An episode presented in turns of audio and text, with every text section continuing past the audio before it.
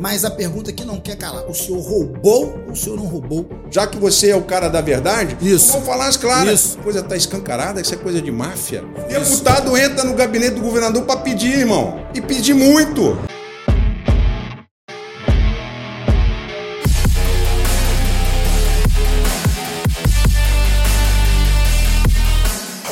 Fala rapaziada, Doutor Zema, Duras Verdades. Hoje nós estamos aqui no Portal do Gida, no meu cantinho, que é o, é o Duras Verdades, com uma celebridade. Um homem que tem muito a dizer e muitas pessoas querem ouvir. O ex-governador Wilson Witzel. Seja bem-vindo, meu querido. Seja muito bem-vindo ao nosso espaço, ao nosso podcast. Já quero externar que estou muito feliz de quando a sua assessoria entrou em contato falou: olha, a gente, o governador, quer bater um papo com o doutor Zema. Eu falei, cara, mas aqui é sem simpatia, aqui é couro com coça. E falaram, não, é para ser assim. E ele falou que tem que ser assim. Eu fiquei muito feliz e quero agradecer muito a sua presença. Ah, ah, eu aqui agradeço, Zema, a oportunidade de nós estarmos aqui hoje para conversar. Todo o trabalho que você vem desenvolvendo como comunicador, eh, como um advogado criminalista que eh, tem experiência e sabe o que é o processo penal. Eh, Você sabe o que são as dores de quem se defende num processo penal injusto. Eu fui juiz durante quase 20 anos e todas as minhas sentenças criminais elas eram prolatadas com é, absoluta é, convicção de que eu estava fazendo a coisa certa. Simplesmente o ato de receber uma denúncia era um ato de profunda análise do conjunto probatório. Eu nunca recebi uma denúncia na minha vida se eu não estivesse convencido de que ali havia fortes indícios de autoria e de materialidade suficientes para prolatar uma condenação. Receber uma denúncia quando a investigação é superficial, quando ela é principalmente envolvendo políticos, que eu já tive a oportunidade de apreciar é, várias vezes, ações penais que tinham pessoas da família de políticos envolvidos e nitidamente se observava já o, o viés político de assassinato de reputação. Então, é, falar do processo penal hoje, é, diante da experiência que eu vivenciei como juiz, como defensor público, como professor e aqui na política, eu acho que vai ser muito importante estar aqui com você hoje, porque você, como profissional da área, como especialista, você vai ajudar as pessoas a entenderem é, o quão foi ruim para a democracia tudo que aconteceu conosco. É, e o quão injusto tem sido esse inquérito, essas ações, essa perseguição, fruto de um desvio de finalidade da atuação do Ministério Público Federal. O Ministério Público Federal hoje tem que tomar muito cuidado, porque eu já tenho ouvido há muito tempo né, uma insatisfação do meio político com a atuação do Ministério Público, que deixa de ser uma instituição isenta, que tem que ser isenta, apesar de oferecer a denúncia, ela tem que ser isenta. Uma instituição independente para ter lado. E ser irresponsável. Então, alguns ajustes nós vamos ter que fazer na nossa Constituição, na própria lei orgânica do Ministério Público, para que um ativismo que nós estamos assistindo hoje não contamine demais a República. Eu fui eleito com 4 milhões e 700 mil votos praticamente, é, num trabalho que nós vimos fazendo em que a população tinha mais de 60% é, avaliando o nosso governo como regular, bom e ótimo, e sofremos um processo de impeachment numa investigação que não durou 30 dias. Eu fui afastado num inquérito policial, presta bem atenção no que eu estou falando, você vai avaliar isso. Eu fui afastado por um inquérito policial que não durou 30 dias. Esse inquérito policial, ele é, iniciou-se né, de uma forma estranha, uma notícia crimes de um deputado né, que vociferava né, pelos quatro cantos é, contra mim, porque ele não foi atendido nos pedidos dele. Depois que eu deixei o governo, é, o que se sabe hoje é que o Instituto Vital Brasil tem indicações políticas dele. Então ele conseguiu o que ele queria. a pergunta que não quer calar, sem simpatia, essa é a pergunta prática do ponto de vista prático, respeitando muito o senhor como candidato, como ex-juiz de direito, como ex-governador, mas a pergunta que não quer calar: o senhor roubou ou o senhor não roubou dinheiro do cidadão carioca? Bom, essa pergunta é vinda de um profissional do direito, ela tem que ser respondida até com um requinte técnico. Né? Quando é que se comprova que alguém roubou alguma coisa? Quando está demonstrado nos autos que o dinheiro público, de alguma forma, foi parar na minha mão. Né? No processo penal, não há absolutamente nenhuma comprovação. A delação que foi feita pelo ex-secretário de Saúde, o doutor Edmar, ela é nula. Não se pode admitir uma delação em que o delator fala, fala e não apresenta absolutamente nenhum elemento de corroboração. Os elementos de corroboração não podem ser obtidos depois da fala do delator, porque isso no direito penal se chama fishing expedition. Uma das maiores operações de fishing expedition do direito penal e processual penal, nós vamos estudar no caso que me envolveu. É, tudo foi meticulosamente organizado para permitir o golpe de Estado contra mim. E há muita gente envolvida que, provavelmente por interesses é, escusos, aceitaram fazer parte disso. Desde o momento em que há uma escuta telefônica estranha é, envolvendo um, o Luiz Roberto Martins, que diz naquela escuta telefônica de uma forma jocosa, dizendo que o Bretas queria me perseguir porque o Bolsonaro tinha prometido a ele uma cadeira no Supremo. É, ele vai e diz que havia feito, sido feito um acerto comigo. É, é, não ficou comprovado nos autos pela investigação é, o que seria adequado que se fizesse uma investigação se comprovasse é, houve algum pagamento a qualquer pessoa mencionada pelo Luiz Roberto Martins. O Instituto Unir recebeu algum dinheiro que não lhe era devido, porque até hoje, ô, ô Zema, o Tribunal de Contas da União e o próprio governo do Estado do Rio de Janeiro e o Ministério Público Estadual, o Ministério Público Federal, não ingressou com ação de improbidade porque eu não respondo a nenhuma ação de improbidade sobre nenhum dos fatos envolvidos no processo de impeachment. Não é estranho? O Ministério Público do Estado do, do, Rio de Janeiro não entrou com ação de improbidade contra mim? Você me faz uma pergunta. Né? Você desviou dinheiro? Se já estão passados né, é, dos fatos mais de dois anos, praticamente, por que o Ministério Público do Estado do Rio de Janeiro não ingressou com ação de probidade contra mim? Por que as ações penais foram anuladas? Porque o juiz que conduziu a investigação inicial, ele não poderia iniciar a investigação envolvendo um governador de Estado. Então, o juiz irá ser responsabilizado futuramente, mas ele já se declarou suspeito. No momento que ele faz a investigação, ele não é suspeito. Quando o caldo está entornado, o impeachment já tinha sido consumado, a denúncia contra mim tinha sido recebida, o juiz que apreendeu os contratos de advocacia da minha esposa se dá para suspeito. Né? Então, se você olhar o seguinte, me, me responde a pergunta. Se tem um nome de um governador numa escuta telefônica, qual é a conduta do juiz quando o nome é mencionado? Fazer Remeter. o que com o processo? Remeter, para onde? SJ. E o que, que ele fez? Ele me investigou durante dois meses. Foi feita a busca e apreensão, aprender os contratos da Helena. Por que aprendeu o contrato de advocacia da Helena, cuja Ordem dos Advogados do Brasil provocada já arquivou o processo? Por que aprender os contratos da Helena indevidamente se ela não era investigada, mas ela tinha um sobrenome? Witzel. E o juiz de primeira instância, você acabou de me responder, você é um profissional.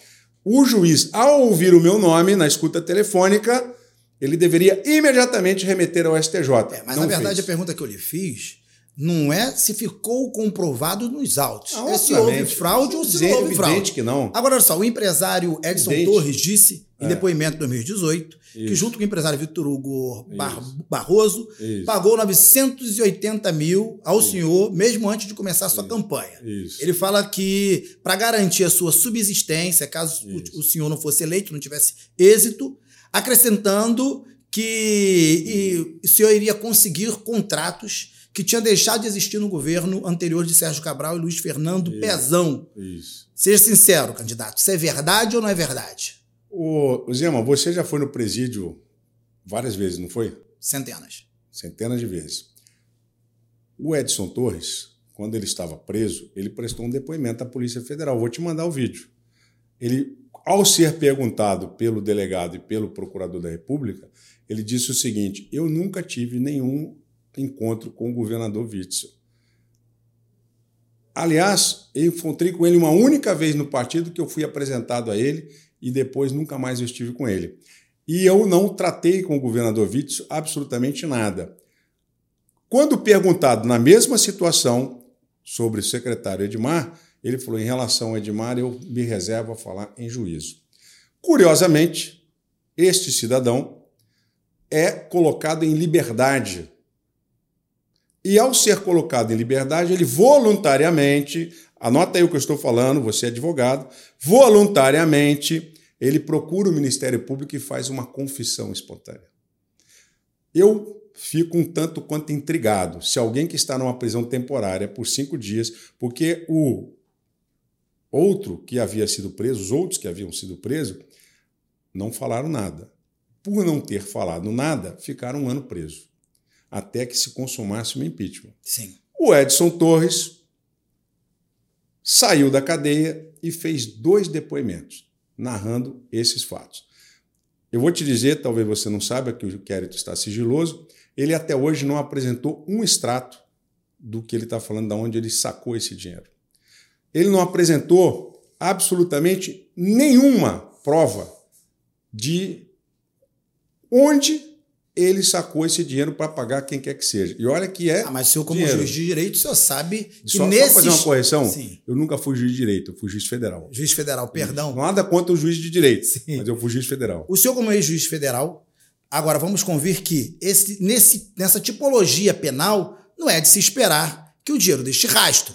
Na verdade, o próprio tipo penal, ele já subentende-se que não vai encontrar rastro do dinheiro. Então, o senhor como juiz federal, o senhor fala assim, Zema, mas não tem um rastro do dinheiro. Mas nesse tipo de crime, o dinheiro não tem rastro. Sim, evidentemente que se eu estou falando que você sacou 980 mil reais, não se saca 980 mil reais da árvore. O dinheiro não sai do. tem que sair de algum lugar. Uhum. Se ele é coautor do crime, nós não estamos falando de uma testemunha. Lembra lá da hora de processo penal? Uhum. A confissão de um crime que é material por si só é insubsistente. O crime que tem materialidade é preciso que a prova apresente a materialidade. É, a prova indiciária, como é o caso, nem é o caso aí, porque não é prova indiciária, nós estamos falando de um corréu. Ele fez uma confissão. A confissão do corréu não tem valor jurídico. A confissão do corréu não vale nada se não tiver elemento de corroboração. Então, do ponto de vista jurídico, aí você me perguntou como juiz, não era nem para receber a denúncia. Eu, como magistrado, como juiz federal, não teria recebido essa denúncia, porque a confissão é um nada jurídico se o crime é material e, tratando-se de corréu, não há elemento de corroboração. A delação do Edmar contraria literalmente a lei porque uma delação sem elemento de corroboração está na lei, está escrito, expresso, não pode ser homologada. Incorretamente foi homologada. Né? O Superior Tribunal de Justiça, nós sabemos que tem duas turmas que julgam matéria criminal. E não é o órgão especial. O órgão especial, a maioria dos magistrados não tem experiência na área criminal. Então, o Ministério Público inventou uma narrativa, participou de um golpe, né? eu fui afastado monocraticamente por um ministro da STJ que não tem experiência na área criminal. Depois foi é, na quarta-feira seguinte, sem a oportunidade de se debater os fatos, o, o, o, órgão especial do STJ, em três dias, homologa uma decisão de afastamento de um governador de Estado. Agora, o judiciário. É, Aí eu te pergunto. O tá judiciário ele se defende. O judiciário tá certo ele é isso? corporativista. Nós temos dezenas, centenas de exemplos no Brasil de corporativismo no judiciário. Por que que no caso do senhor, aí o senhor aponta como o Ministério Público fazendo denúncias completamente inaptas, o juiz recebendo essas denúncias com decisões sem fundamentos, o STJ, desembargadores do STJ, dando decisões em processos completamente ilegais, e aí não, não me parece que não é razoável essa narrativa de que o judiciário que se protege, se blinda, no caso do senhor, tenha se voltado completamente ou se articulado para poder te prejudicar? Político. Ué. Receberam a denúncia contra o presidente Temer. A denúncia depois foi anulada. Né? É, receberam denúncia contra o governador Pimentel. A denúncia depois foi anulada. Receberam denúncia, condenaram o presidente Lula. Depois disso, o STJ anulou. Então, quando você mistura processo penal, com o viés político, o que nós estamos assistindo no Brasil é vergonhoso. Então, o uso político das instituições está cada vez mais contundente, está cada vez mais explícito e o que perde com isso é a democracia. Porque o povo votou num governador que estava dando certo, nada contra mim foi provado, a denúncia foi anulada porque havia um vício de origem de um juiz que não tinha competência para poder iniciar a investigação. É, foi decretado isso pelo Supremo Tribunal Federal, depois o Tribunal Regional Federal reconheceu e hoje ninguém sabe de quem é o processo. Não, vou te dar mais um dado. O Ministério Público que iniciou a investigação, depois que o impeachment aconteceu, sabe que o que o procurador da República falou? Nós não somos competentes a competência da Justiça Estadual. Então, aquilo que era inicialmente da competência da Justiça Federal, que iniciou lá com a investigação em cima dos empresários, depois que a, né, a corda já tinha ruído, que o governador já tinha sido caçado, aí o Ministério Público, com a maior cara de pau, vai à presença do juiz e diz assim: olha, eu não sou competente, tem que mandar para a Justiça Estadual. E as denúncias foram anuladas e hoje ninguém sabe quem é o competente para julgar. Nós temos vários pedidos para ser analisado Quer ver um pedido interessante que eu fiz? Só, só um segundo, só um segundo. Se eu beber uma água. Então, olha só. Só que, vamos para o ponto de vista prático, para o ponto de vista da população. A população está um pouco cansada dessa questão de processos que apuram irregularidade, desvio de dinheiro, serem anulados por vícios processuais. E, na verdade, a população fica na mão, porque no caso do, do presidente Lula, foi exatamente a mesma coisa. Não fizesse então, certo. Não, não. Não fizesse certo. Ok. Não, o Moro, eu tô, vendo, tô falando agora do ponto Moro, de vista o Moro prático. Deveria, o Moro do ponto deveria de vista prático, que não era competente. O prejudicado é a população. Porque a população, por conta de processos ditos como ilegais, é. ela não tem a verdade sobre a condenação de Lula e nem a verdade sobre o seu processo. Então vamos fazer a coisa certa. Então vamos fazer a coisa certa. É uma heresia você falar do ponto de vista do processo penal, nós violentarmos o amplo direito de defesa e o contraditório, violentarmos o processo penal porque precisam achar um condenado. Não, isso não existe. Não, peraí, você acabou de falar Concordo, Não, isso. não, o que eu acabei não, de falar é que do assim. ponto de vista prático, a população é, é que sofre o dano é, de não ter a busca da verdade. Então, Sendo efetivada, então a entrega jurisdicional, então a entrega jurisdicional, ela não é, é, entregue, por quê? É. Porque um determinado juiz, num determinado momento, faz um ato que é, vamos falar que seja legal, não vou isso. nem contrariar o senhor, isso. que seja um ato ilegal, é. e aí Totalmente aquele processo legal. é anulado. Escandaloso. Ou seja, de qualquer maneira, quem é prejudicado aqui é, é a população. Não, porque não existe a busca da verdade. E o investigado? Não é prejudicado, não? É, você é advogado, rapaz. Presta atenção no que você está falando, Sim. se ouça. O réu tem o seu devido processo legal absolutamente aviltado. É, mas minha pergunta começou com do ponto de vista da população. Não, não, eu falei do ponto de vista da bem, Agora, do ponto de vista legal, então, o senhor está correto. Então se acabou, eu tivesse, então se eu acabou. fosse réu no seu lugar, Pronto. talvez eu fizesse as mesmas arguições. Lógico. Mas a população, por certo, é. ela sofre o dano. Então, porque a busca então, da verdade você não quer acontece. saber o que a população falou comigo na rua lá em Campo Grande? Governador, nós já percebemos a sacanagem. O senhor foi injustiçado, tirar o senhor para roubar. Porque o Ministério Público Federal falou que se não me tirasse do governo, iriam ser desviados 400 milhões. Não encontraram um centavo desviado comigo. Eu te desafio você dizer onde é que está o desvio comigo. Eu te desafio a mostrar, quem quer que seja, aumento de patrimônio meu. Agora, se você pegar os deputados que fizeram o impeachment, todos eles tiveram considerável aumento de patrimônio. Se você pegar o que o Ministério Público encontrou agora no CEPERG, CCERG, FAETEC e sei lá mais aonde a gente vai encontrar isso, desvios que hoje já somam 600 milhões de reais, sacado na boca do caixa funcionário fantasma, que não tem currículo, não tem prestação de serviço, nada disso foi levado em consideração até agora. A Alerj parece que sumiu. A Alerj foi abduzida. Não tem processo de impeachment, ninguém fala nada, está todo mundo no mundo da maravilha né, e gastando milhões nessa campanha. Oh, eu vou, fui na rua hoje. O que existe na rua hoje é algo absurdo. Inclusive, algumas pessoas até correram de mim. Eu chamei, vem cá, me diz uma coisa, vem cá, me, me diz aqui, você tem contrato? A pessoa correu. Lembra aquele negócio da minha senhora, senhora, senhora? Eu fiz isso hoje. Então, o que a gente está assistindo hoje é uma vergonha. E outra coisa, a população, ela merece sim ter a resposta do direito penal, merece ter a resposta do Poder Judiciário, mas não se pode admitir que se faça justiça em cima de um processo absolutamente ilícito. Isso é inaceitável para nós. É, nós queremos sim que os culpados sejam punidos, que os corruptos sejam condenados, assim como o Sérgio Cabral. O Sérgio Cabral foi condenado a milhões de anos aí, sei lá, quase 500 anos de, de condenação. Agora, ele devolveu quase 500 milhões de reais. Agora, eu te desafio é, a provar que um centavo de dinheiro público foi desviado do meu governo. No meu governo. Eu vou te dizer mais, Zema.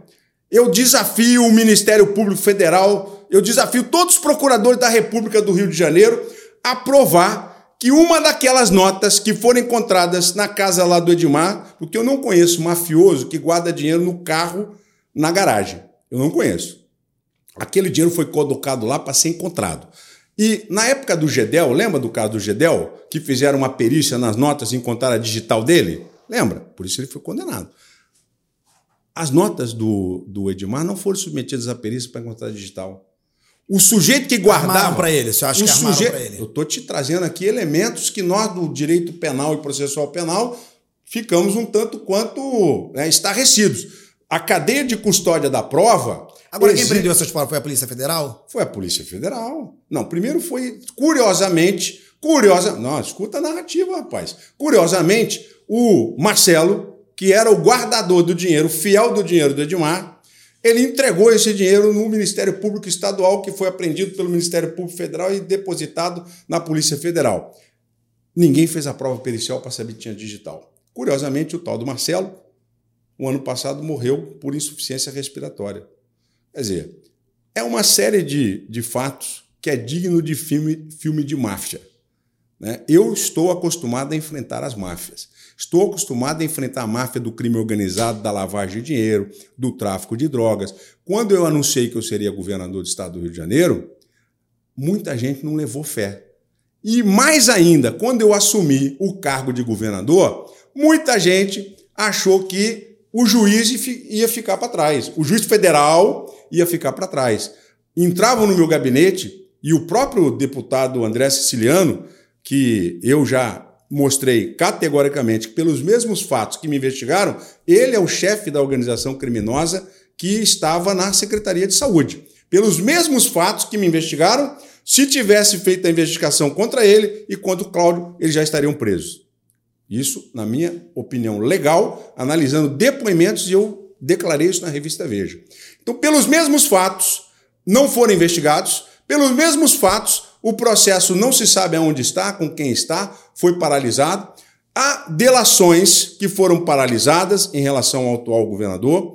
Há provas muito mais contundentes, como aquele caso da mochila, por exemplo, que o cara desce do elevador de mochila.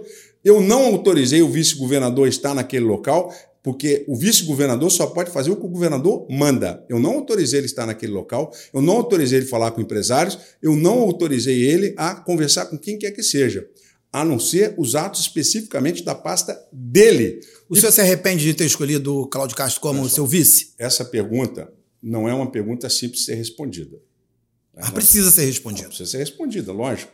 Eu sempre pergunto, eu não sou Jesus Cristo, né? sou discípulo dele, mas eu pergunto sempre para quem me faz essa pergunta: Cristo foi inocente quando escolheu Judas para ser um dos discípulos dele?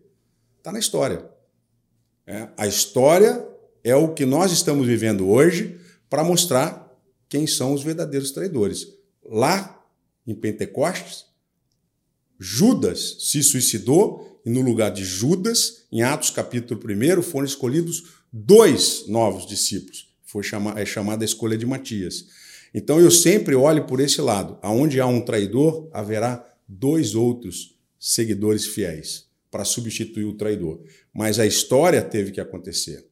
E quem te leva para a cruz é amigo. Por isso, Jesus, quando foi beijado por Judas, chamou ele de amigo. E quando Pedro perguntou a Jesus: Quantas de vezes devo perdoar, Senhor? Jesus respondeu: 70 vezes 7. Eu já perdoei e oro pelos meus inimigos. Assim como Davi, em Salmo 35, orou aos inimigos e pediu a Deus ajuda. Eu sempre faço isso. Eu sou evangélico e não sou evangélico para dizer que sou evangélico. Eu sou evangélico porque eu estudo a palavra e me, eh, não me converti porque eu já era cristão. Mas hoje eu me encontrei na igreja pentecostal porque eu estudo a palavra e procuro seguir a palavra como forma de orientação para a minha vida. Então, Jesus Cristo hoje é meu farol, é o que me ilumina. Já que o senhor está usando a palavra, o senhor havia então, falado. Eu te pergunto, Jesus errou quando escolheu Judas? Não errou. O senhor havia falado. Tinha que passar por isso que pra, ele... nós sabemos quem são os verdadeiros traidores. Quem são os traidores nessa história do povo do estado do Rio de Janeiro? Sou eu ou quem hoje está fazendo a farra do dinheiro público? Judas traiu Jesus por quê? Queria dinheiro. E Judas morreu pelo dinheiro que ele recebeu. Então hoje a história está mostrando o seguinte: quem me traiu, me traiu por quê? Por dinheiro. Tá claro, tá o, senhor evidente. usou a palavra, o senhor usou a palavra da Atena, quando a Atena perguntou se o senhor se arrependia de alguma coisa, o senhor falou que não se arrependia. Não, não me arrependo de nada. Que a única coisa que o senhor se arrependia é de ter orado pouco. Exatamente. Né? Mas aí eu quero acrescentar o seguinte: a palavra de Deus diz orar e vigiai. O senhor acha que orou muito, mas vigiou pouco. Porque para ter passado por um processo Sim. como o senhor passou, para ter uma vida política tão curta e que termine de forma tão escandalosa. Quem falou que no, terminou? Quem falou que terminou? A, na, o, a vida do seu mandato. O seu mandato foi um mandato. Mas quem falou que terminou? Tem um mandado de segurança sendo julgado no tribunal pedindo a nulidade do processo de impeachment. Mas Você é advogado. Mas o cerne da pergunta, é. o cerne da questão é: é. o senhor acredita que o senhor pode ter orado muito, mas o senhor vigiou pouco. E outra coisa, deixa eu fazer uma outra pergunta, que essa é mais importante. Mas olha só. Uma das Bíblia, coisas que os seus aliados. Peraí, Zema. Na Bíblia, hum. quando a gente usa a palavra, na Bíblia está escrito o seguinte: né, em Lucas capítulo 7. Né, não julgueis. A gente não está aqui para julgar os atos dos nossos semelhantes. A gente está aqui para pregar a palavra para que cada um encontre o seu caminho de acordo com o seu é, livre-arbítrio. Na verdade, a minha sustentação, ela não é um julgamento, até mesmo que eu votei no senhor e fiz campanha para o senhor. agradeço pelo então, número um, eu tenho um papel aqui de um eleitor que disso. hoje está buscando, tem a possibilidade que algumas pessoas não tiveram Isso. e não vão ter, Isso. de perguntar de forma respeitosa e, e de forma. Estou te respondendo de forma respeitosa. É, é somente isso. Eu então, não estou te julgando. Não, eu estou colocando o meu posicionamento. Quando você, de duras verdades. Quando, não, eu te, Concordo com você. Agora, quando você diz o seguinte, olhar e vigiar, tá? quem disse para você que eu não vigiei? Governador, quem o senhor fala. Você que eu não vigiei? O senhor foi traído por sua base. Sim, fui traído. Na, o senhor foi traído Jesus politicamente. Traído, não, politicamente, politicamente. Ah. Agora, politicamente, ah. para quem tem um governo, isso. uma traição é algo complicado, porque você é. cede, isso. você faz concessões. Sim, mas que é por que, é típico que eu fui da traído? Calma, por que, que eu fui traído? é típico da governabilidade. Isso. Então, o senhor foi traído pelos seus deputados. Mas por que, que eu fui traído? E aí, depois, calma, o senhor foi traído pelo é. deputado, aí fala que o Ministério Público. É, fez uma, uma denúncia ilegal, que o é. juiz recebeu ilegalmente, que o STJ não, eu não estou falando, eu estou mostrando tá para mostrando. os fatos. E por último, é. da Polícia Federal, porque não encontrou. Ou seja, até agora, é. nós encontramos aqui é, é. deputados, é, é, desembargadores, Ministério Público, policiais, todo mundo, me parece, nessa história, muito culpado. Isso. Então, ou é realmente houve uma conspiração de um nível galáctico que envolveu exatamente desde o faxineiro a tudo, ou o senhor não vigiou. Alguma coisa deve ter não, acontecido. Não, é diferente. Você está, me desculpe, completamente equivocado. Me corrija. É, vou te corrigir imediatamente. Eu nunca paguei propina para ninguém. Mas quem falou de propina? Ué, Ceder para governabilidade você... não é propina, governador. Ah, Ué, isso, não é não? Isso se fosse na terra não. do... Nós vivemos um presidencialismo de coalizão, ah, onde... lógico, Ué. com um orçamento secreto e tudo Não, mais. não, ou, ou não. Entendeu? Ou, você quer ser deputado, não é isso? ser Sim. deputado. Né? Quando você sentar lá na sua cadeira de deputado, eu vou te fazer aqui um desafio. Você senta na sua cadeira de deputado, não vai ao governador e não peça nada a ele. Diga que você vai votar nos projetos de acordo com a sua consciência, de acordo com o seu programa de, de trabalho e que você não vai pedir ao governador nada, porque o governador não tem que te dar nada. Eu tenho que te dar alguma coisa como governador? Não. Eu tenho que te dar algum cargo? Exatamente tenho que te dar não. secretaria? Nada. Mas o que mais faz o deputado é pedir. De pedir secretaria, pedir cargos. Olha a farra do CEPERJ. A farra do CEPERJ Uma verdadeira vergonha. Não, é verdadeira. Comigo não, teria, Vergonha. não- comigo não teria farra do CEPERJ. Né? Comigo não tem caixinha. Comigo não tem propina. né? Comigo, os deputados diziam, não todos eles, a maioria. Agora, eu vou te dizer uma coisa: não tem um deputado que não tenha entrado no meu gabinete e não tenha pedido alguma coisa. Não tenha pedido cargo, não tenha pedido secretaria, não tenha pedido indicação. Ótimo. Presidencialismo de coalizão. Mas não pode ser, aqui no Rio de Janeiro não tem governabilidade de coalizão. Aqui no Rio de Janeiro tem governabilidade de coação, de coerção. Né? Aqui no Rio de Janeiro, ou o governador entrega 100% do governo para a ou ele vai ser caçado. Aí, meu companheiro Zema, quando você estiver sentado na sua cadeirinha lá de deputado, se Deus assim te permitir, você vá ao governo do estado falar com o governador, e eu tenho certeza que serei o governador. Você vai sentar lá, vai estender a mão para mim e falar assim: quais os projetos que o senhor quer que vote, governador, que são importantes para o nosso estado do Rio de Janeiro? Quais são os projetos que eu, como deputado, posso ajudar o povo do estado do Rio de Janeiro? Agora, não vai entrar no meu gabinete, não, pedir para mandar é, 100 milhões de reais para Duque de Caxias, para mandar 200 milhões de reais para Duque de Caxias, porque se eu não fizer isso, você vai lá no, no microfone da LERJ e vai dizer que eu não gosto de você. Porque é isso que acontece. Ou eu estou falando alguma bobagem. Não, tá falando Então, correto. então, Essa é a vida então, da lei. bem, Se eu fui eleito governador de estado com um viés de não me dobrar à velha política, com um viés de não aceitar aquilo que sempre se fez no estado do Rio de Janeiro, que não tem nada de coalizão aqui, querido. Vamos botar a coisa clara. Já que você é o cara da verdade, Isso. vamos falar as claras. Isso, Deputado entra no gabinete do governador para pedir, irmão. E pedir muito. E pede cargo, e pede secretaria, e pede dinheiro, e pede verba pública. Veja bem, pode pedir. Mas não, não tínhamos ali uma base, uma base da, da nova política. como é que você se forma a E base? aquela base Ah. da nova política, os vereadores recém-eleitos ali, Deputados. os deputados, perdão, É, recém-eleitos, e aquela nova política também chegava no seu gabinete, Mas também não- pedia, ele coagia. Quem é o principal deputado que está envolvido com o CEPERJ hoje? Nome dele, Rodrigo Bacelar. Ele é deputado recém-eleito. É do seu partido ainda, Solidariedade? Continua no Solidariedade, o Bacelar? Não, saiu. Acho Então, que saiu. então para sua para a glória de Deus, sou do seu partido. Porque ele era do Solidariedade. né? Chico Machado é do seu partido? Não. É, então, veja bem, você pega aí os exemplos dos deputados né, que mais pediam. Então, é isso que a população não entende. Você elege um governador com 4 milhões e 600 mil votos com um programa de governo. Chega lá, não tem esse papo de programa de governo.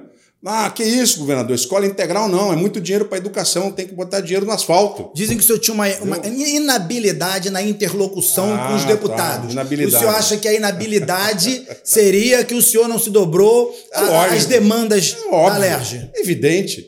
Né? Eu, teve um Qual o papel do André Ciliano nisso Teve tudo? um deputado, ó, articular o golpe contra mim. O mesmo sujeito aí que você mencionou, o tal do pastor Edson Torres, você vai ler lá o. o- eu mando para você. Você bota aqui no teu, no, teu, no teu programa. O André Siciliano, ele é, foi mencionado pelo Edson Torres como o sujeito que estava articulando a entrada do, do tal do é, José, é, José Carlos na SEDAI e na Secretaria de Saúde. Então, o André Siciliano foi delatado pelo Edmar. O é, André Siciliano chamou o Edmar no gabinete da presidência da LERJ para dizer para quais municípios ele ia indicar. Então, que governabilidade é essa de coação, de coerção? né? Então, hoje a gente vive, e não é de hoje não, e eu fui um dos primeiros a denunciar que presidente de Assembleia Legislativa não pode se perpetuar no poder. Em novembro de 2020, depois do meu afastamento, eu falei isso. E a partir de 2021, o Supremo Tribunal Federal, em 27 adins, ele impediu que presidente de Assembleia Legislativa pudesse perpetuar no poder, porque eles ficam se perpetuando no poder, mandato, mandato, mandato, e entra o governador, eles querem botar uma coleira. Comigo não. E por que, que eu sou candidato de novo? Porque eu sou a resistência do povo do estado do Rio de Janeiro. Então, é, na época, na, na eleição de André Siciliano, eu estive na Alerj, inclusive nós fomos, é, foram presas nossas laranjas, é, que a, é, os garotos do MBL, nós juntamos todos, né? E fizemos um ato contra André Siciliano, contra a candidatura do André, do petista André Siciliano, até então petista André Siciliano. Então, o nosso posicionamento, o meu posicionamento, sempre foi contra as práticas espúrias dos deputados da LERJ. Mas isso é de se esperar. A LERJ, a gente conhece o modus operandi. A LERJ é formada, na sua grande maioria, por bandidos, milicianos, assassinos, que vêm da Baixada. Na Baixada Fluminense eu conheço uma, uma, uma renca, uma penca Tá. Então, e, e aí, agora, isso é. já era de se esperar. Isso. Esse tipo de enfrentamento já era de se esperar. O que não era de se esperar é que um governador eleito com seu currículo se visse envolvido no meio de toda essa ladainha. Tá bom. Eu acho que essa é a questão. Então, responde uma pergunta para mim? Sim. Por que o Ministério Público Federal me investigou e não investigou o André Siciliano? Sobre qual denúncia? Em, em especial. A, a, mesma delação do Edmar. Uhum. A delação do Edmar é um rosário de acusações contra Deciliano. Por que, que ele, hoje é candidato ao Senado, foi, inclusive, agraciado pelo Tribunal de Justiça com a medalha do colar do mérito judiciário, né? e o deputado André Ciliano não foi investigado. Ninguém sabe qual foi o destino que foi dado àquilo, investigação que foi feita. Ou seja, é, o que, que aconteceu? A gente pergunta que fica no ar. Por que só eu fui investigado? Por que só eu fui afastado? Por que, que o meu processo até hoje está enrolado? Você acha que a sua declaração de, de ter vontade de concorrer à presidência da República, ela também Não, foi um estopim para poder o senhor ser perseguido pelos deputados? Eu quero, eu quero, aqui, mais uma vez, esclarecer essa história. Tá? É, essa declaração foi dada e usaram essa declaração para envenenar o relacionamento meu com o presidente. Isso é conduta de mafioso. Isso é conduta de mafioso. É, o que fizeram para poder retomar o poder no Rio de Janeiro e pelo amor de Deus, será que não dá para ver que a roubalheira agora está escancarada? Contra mim, ninguém encontrou um centavo, companheiro. Vai voltar na pergunta. Eu estou respondendo para você, pô. Não dá para ver, não, que a coisa está escancarada, que isso é coisa de máfia dos melhores filmes de Hollywood, tá? eu sou o cara que não me dobrei à velha política. O próprio presidente Bolsonaro teve que ceder, senão iam caçar ele da presidência da República. E eu acredito até que ele deveria ter deixado feito, fazer o um impeachment contra ele. Seria mais honroso do que se entregar a um partido que hoje o presidente tem tornozeleira. Aliás, esclarecer aqui, eu nunca fui preso, não uso tornozeleira. Contra mim foi um é, foi um absurdo que fizeram. Prenderam todo mundo. E o governador afastou. E falar em prender todo mundo. E Por que, que prenderam todo Everaldo? mundo? O pro, pro, ah, isso aí é problema dele, a defesa dele. Por que, que prenderam todo mundo e me afastaram? Tem uma explicação lógica para isso? Eu não consigo encontrar uma explicação lógica para isso. É, na verdade, foi algo inédito esse afastamento. Então, o, o afastamento é, né? A tá prisão. Tá a prisão seria duplamente inédita. Então, você está respondendo a minha pergunta. Mas eu vou voltar à pergunta. Tudo aqui nesse caso cheira a podre. A podre. E a história vai passar. Eu vou passar isso a limpo. Não pense você que eu não vou passar essa história a limpo, não.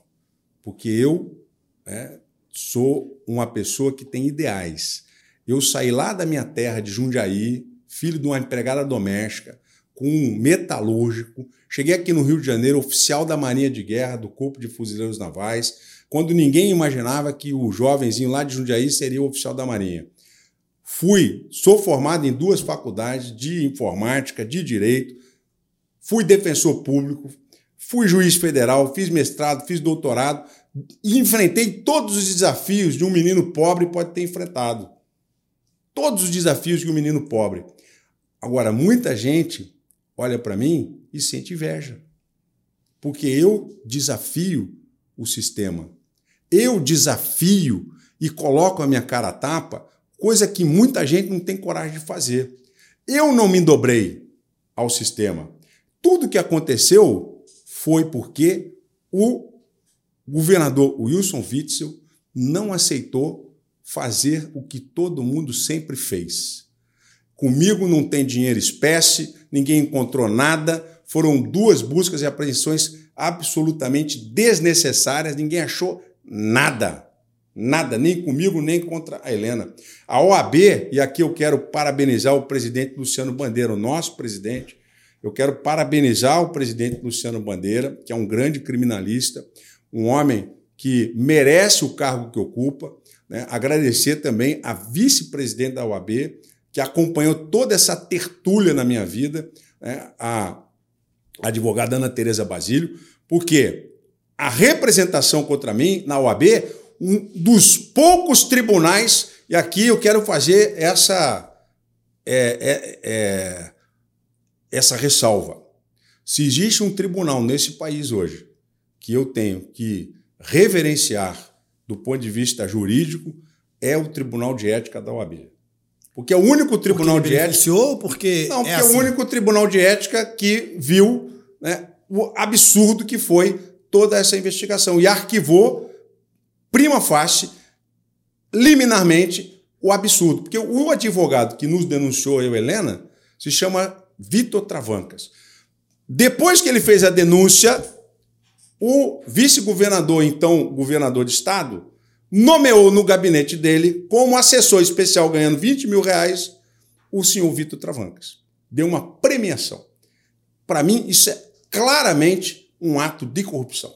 Alguém que oferece uma representação inepta na OAB, para que ela vá para os jornais e depois né, Ato seguinte, é nomeado no gabinete do governador, sem fazer nada, porque eu não vi o trabalho que ele fez. Até hoje eu estou querendo saber, provavelmente, diante dos fatos, não estou aqui afirmando, mas parece mais um funcionário fantasma. Esse cidadão ganhou de presente, e eu quero que ele explique, já que ele é bastião da moralidade, né? O sujeito fala que ele é da. Não, eu estou aqui para defender a moral. O senhor praticou um ato imoral como advogado, é imoral. Representar um colega e depois assumir no governo absolutamente inimigo um cargo em comissão de assessor do governador, recebendo um alto salário, quase 20 mil reais, e sem mostrar o trabalho que foi realizado. Então, para mim, está claro, está mais do que evidente que houve um grande complô. Eu quero fazer uma ressalva em relação ao judiciário. Sim. Não estou aqui dizendo que o Superior Tribunal de Justiça faz parte disso. Eu respeito muito o ministro Benedito e conheço o ministro Benedito. Mas, infelizmente, existe hoje uma legislação processual penal que é perniciosa com as perseguições políticas. É, a denúncia oferecida, e a gente tem aquele princípio do indúbio é, pro societate, no recebimento da denúncia, que não existe mais, Nenhum juiz deveria receber uma denúncia sem que haja provas cabais de um, uma investigação profunda sobre quem quer que seja, muito menos contra um governador. Tá? Por isso, é importante que o juízo de instrução funcione efetivamente. Eu e o Sérgio Moro sempre discutimos isso em relação ao juízo de instrução. É preciso ter a dialeticidade da prova na investigação. Eu não tive tempo nem de falar na investigação. Eu não tive tempo nem de analisar os documentos, porque se tivesse analisado os documentos da Helena, teria visto que ela é advogada no processo. A procuradora da República foi maliciosa no oferecimento da denúncia e o STJ foi induzido em erro. Agora nós estamos mostrando essa realidade. Mas o estrago já está feito. Agora, não esperavam que eu fosse ser candidato. Não esperavam que eu estivesse aqui, candidato a governador de novo. Então estão fazendo de tudo para me asfixiar financeiramente, para não deixar eu usar um centavo do fundo eleitoral. Enquanto isso, eu pergunto: o mesmo está sendo feito com Washington Reis? O mesmo está sendo feito com César Maia? Até agora eu não vi na imprensa o mesmo, o mesmo que os procuradores da República fizeram lá e assinaram contra mim, dizendo que seria um abuso o uso do dinheiro público na campanha. Eu não vi esta mesma frase nas petições de impugnação dos outros candidatos. Então, isso me leva a quê? Crer que há parcialidade, há uma perseguição e há, por parte do Ministério Público Federal, um ressentimento que eles estão ouvindo que eles não querem ouvir. Vamos lá. Você conhece. Pandemia. Você já atuou no tribunal, você sabe que o Ministério Público ele leva para o fígado. O Ministério Público, a investigação é espúria. Muitas vezes, você falou que você fez quantos júris? Sete? Aham. Eu parei de contar em 200. E eu via no Ministério Público que a investigação era espúria, o inquérito policial não tinha capacidade sequer de ter sido oferecido uma denúncia para uma pronúncia, e mesmo assim o promotor de justiça vai no fígado e sustenta no tribunal do júri. Aí depois, quando a gente absolve o réu, por unanimidade, por 7 a 0, você pergunta para o procurador, para o promotor de justiça assim, fala, o senhor vai pedir desculpa para o réu agora? O mínimo que se espera de dignidade agora é o senhor pedir desculpa. Lá nos Estados Unidos a indenização é bilionária. Agora aqui você viu, Michel Temer foi absolvido, Fernando Pimentel foi absolvido, o presidente Lula foi, foi foram anulados os processos. Não importa, Zema, o motivo pelo qual foi anulado. Nós estamos falando de vidas humanas. Nós estamos falando de cidadãos e cidadãs que tiveram a sua vida devassada na imprensa, e depois, quando os processos são anulados, vem com essa ladainha de que ah, o processo foi anulado e o povo agora como é que fica? O povo tem que ter dignidade para um judiciário que condene com provas. Para um judiciário que aprecie de forma imparcial e um Ministério Público que tenha coragem de pedir o arquivamento quando o inquérito não tem provas. O que nós estamos vivendo hoje é uma tirania da acusação. Você é advogado, nós somos da OAB. A OAB é o único tribunal deste país que se levantou contra a ditadura, que se levantou contra a todos aqueles ataques que se fizeram à democracia. Por isso que eu tenho a honra de ser advogado. Não é muito conveniente. Hã? Esse discurso não é muito conveniente. Não, se discurso é a verdade. Não, não, não. É, é a verdade, verdade, atual. É, é a verdade Porque nua enquanto juiz federal, é, é. nós advogados, e aí se a gente for levar para esse lado, nós advogados sabemos e protestamos muito contra esse coleguismo do é, da minha parte da, nunca esse coleguismo. coleguismo de Ministério Público, é, né? Esse coleguismo de Ministério Público com juiz, seja ele de direito, seja de juiz federal. Comigo nunca teve. Então, tanto, tanto, tanto, tanto isso é, isso é recorrente nos tribunais, isso é recorrente nas representações, aí, esse coleguismo. Agora, hoje, me parece isso. que é muito conveniente é. o senhor, quando foi denunciado não, pelo Ministério Público, ao senhor falar: não, agora o Ministério Público, ele não deveria fazer assim. A independência do Ministério Público, o, indúbio próprio societário. Não, o senhor não. não me conhece. Olha só, o senhor não me conhece. O senhor não me conhece. O senhor não ouviu a Não, parece, fala. parece ser um discurso bem conveniente. É, não, mas o senhor não me conhece. Quero eu que seja verdade. O, o senhor não me conhece eu já declarei inúmeras vezes. Eu reprovo qualquer conduta de magistrado que tenha relacionamento próximo com o Ministério Público, seja com o delegado. O senhor procure saber com o presidente de OAB do Espírito Santo, quando eu era juiz federal da Vara Criminal do Espírito Santo, aqui no Rio de Janeiro, professor Fortinelli, que já é falecido, mas eu, quando o Ministério Público pedia para falar comigo, se não for uma medida inaudita altera a paz, ou seja, uma medida que eu não posso falar para outra parte, porque ela é uma medida necessária a ser realizada sem que a outra parte tome conhecimento. Mas todas as vezes que o Ministério Público veio falar comigo, ainda que fosse uma medida inaudita ou terapaz, tinha funcionário comigo no gabinete e era registrado em ata aquilo que o Ministério Público vinha falar comigo. Eu tenho o maior respeito pelo meu colega, o Sérgio Moro. Eu já disse isso várias vezes a ele, mas eu nunca troquei o WhatsApp com o membro do Ministério Público. Eu nunca troquei o WhatsApp com o delegado da Polícia Federal. Todas as vezes que eles vinham despachar comigo, o delegado, ou seja, o Ministério Público, ainda que fosse na fase inquisitorial, no inquérito, respeitando a súmula vinculante número 40, eu sempre disse o seguinte: vou dar vista a outra parte. Não farei absolutamente nada sem dar vista a outra parte. Ou, quer falar comigo? Vou marcar audiência. Então, doutor Zema, é, é bom que a gente está se conhecendo, que o senhor vai conhecer meus posicionamentos. Eu participei de inúmeras palestras, de inúmeros é, seminários e sempre defendi a absoluta imparcialidade do magistrado. Inclusive, eu. Que é o mínimo que se aguarda da magistratura. Óbvio, exatamente. E a separação e... do Ministério Público, quando a gente diz que é o chamado quarto poder, pela Isso. sua independência Isso. institucional, exatamente. foi desenhado no Bojo Constitucional Isso. justamente para poder assegurar exatamente. exatamente. essa separação, não estando dentro da justi... então, da, da, quero, da, quero, do judiciário. Eu quero te dizer mais uma coisa. Eu sou contra o Ministério Público ficar sentado lá do juiz. Eu também. Tem que sentar lá embaixo, uhum. junto com o advogado, porque é parte. É parte. É parte. Eu tenho o maior respeito pelo Ministério Público. Eu tenho inúmeros amigos que são procuradores gerais, eu tenho inúmeros amigos que são procurador da República, mas eu estou assistindo né, uma diminuição da instituição Ministério Público.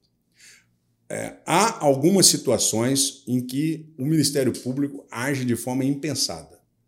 Há algumas situações que nós precisamos corrigir. Ações de improbidade precisam ser propostas com um mínimo de dignidade, com investigações mais aprofundadas.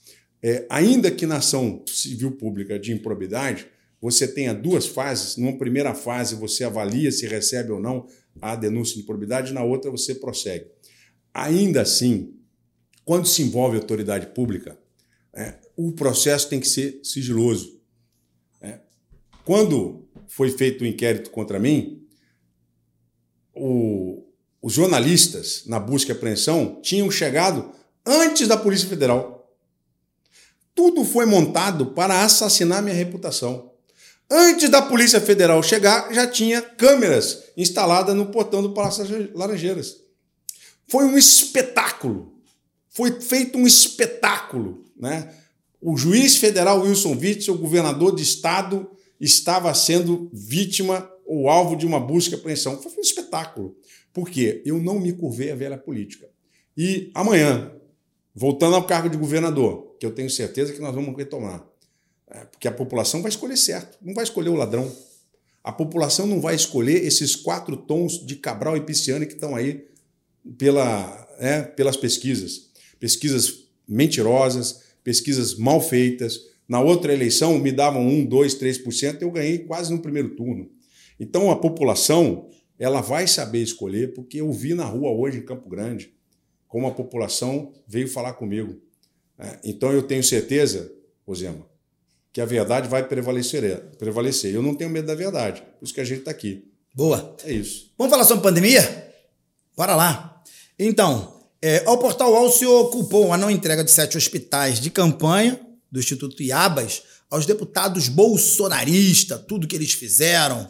A culpa realmente foram, foi deles ou foi realmente incompetência da sua gestão ou de conseguir é, é, implementar os sete hospitais de campanha? Não, você não entendeu para que, que serviu os sete hospitais de campanha. Aliás, eu já expliquei mais de uma vez, vou explicar de novo. O nossa, nossa linha de atuação no combate à pandemia, ela era pautada, num primeiro momento, em fazer o isolamento social. Num segundo momento, quando fossem aumentando os, os leitos de internação, e os equipamentos necessários para a internação, usaríamos a rede privada. A rede privada estava lotada. A rede pública estava lotada. A Prefeitura do Rio de Janeiro fez a instalação do hospital de campanha. Pedimos à Rede Dó que fizesse o hospital de campanha, que, e fizeram. Pedimos ao bombeiro que fizesse o hospital de campanha, e fizeram. Nós fomos fazendo um planejamento de ação. Quando você está numa guerra, você faz um planejamento, uma ação principal e ações secundárias.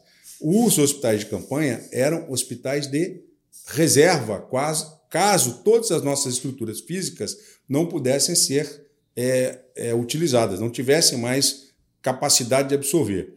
Quando os hospitais de campanha foram montados, eles precisavam ser montados, pelo menos a estrutura deles, para você colocar lá dentro os equipamentos.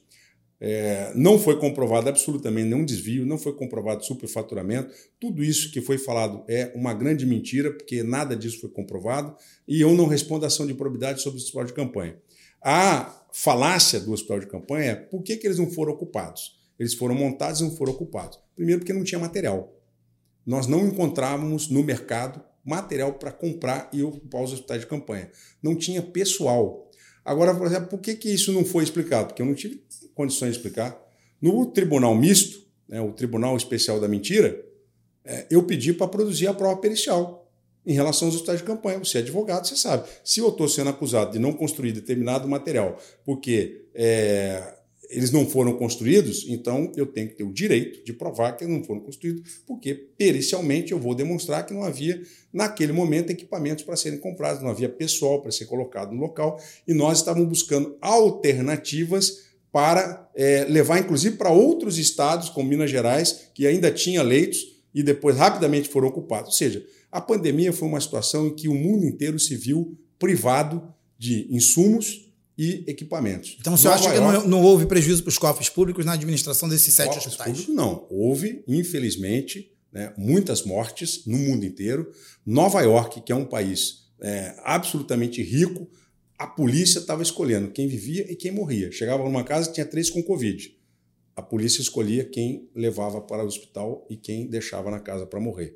Isso aconteceu no mundo inteiro. E aqui não foi diferente. Agora, é importante dizer o seguinte: quando eu estava no governo, até o momento que eu fui afastado, tínhamos 15 mil mortos.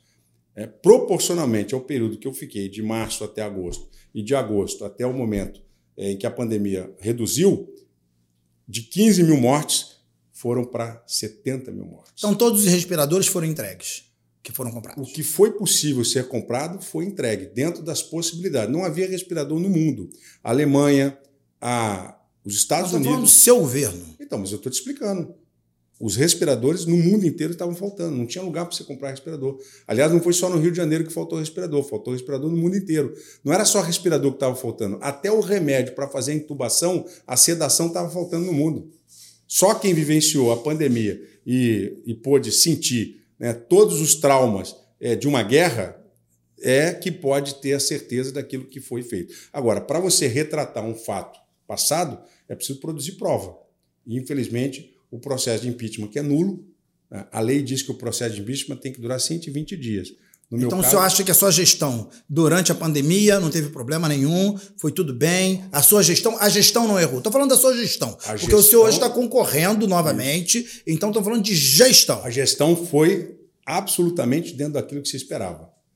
É, o Rio de Janeiro, em agosto de 2020, era um ponto azul em vários estados que ainda estavam com a pandemia em alta nós fizemos as primeiras liberações e redução do isolamento social. Então, se você olhar em 2020 o Rio de Janeiro no azul e o resto dos estados no vermelho, significa que nós fizemos o melhor controle da pandemia.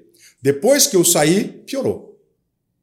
Por que, que piorou? Aí, infelizmente, erros de gestão. E como, como funcionou a, parceria com, do, com, do, com, o governo federal na condução? Como o senhor como, como o senhor avalia que o governo federal trabalhou? O, o governo federal é, demorou para decidir sobre o Auxílio Brasil, demorou, deveria ter decidido antes. Isso é, por conta do trâmite do Congresso Nacional, etc. Era para ser 200, virou 600.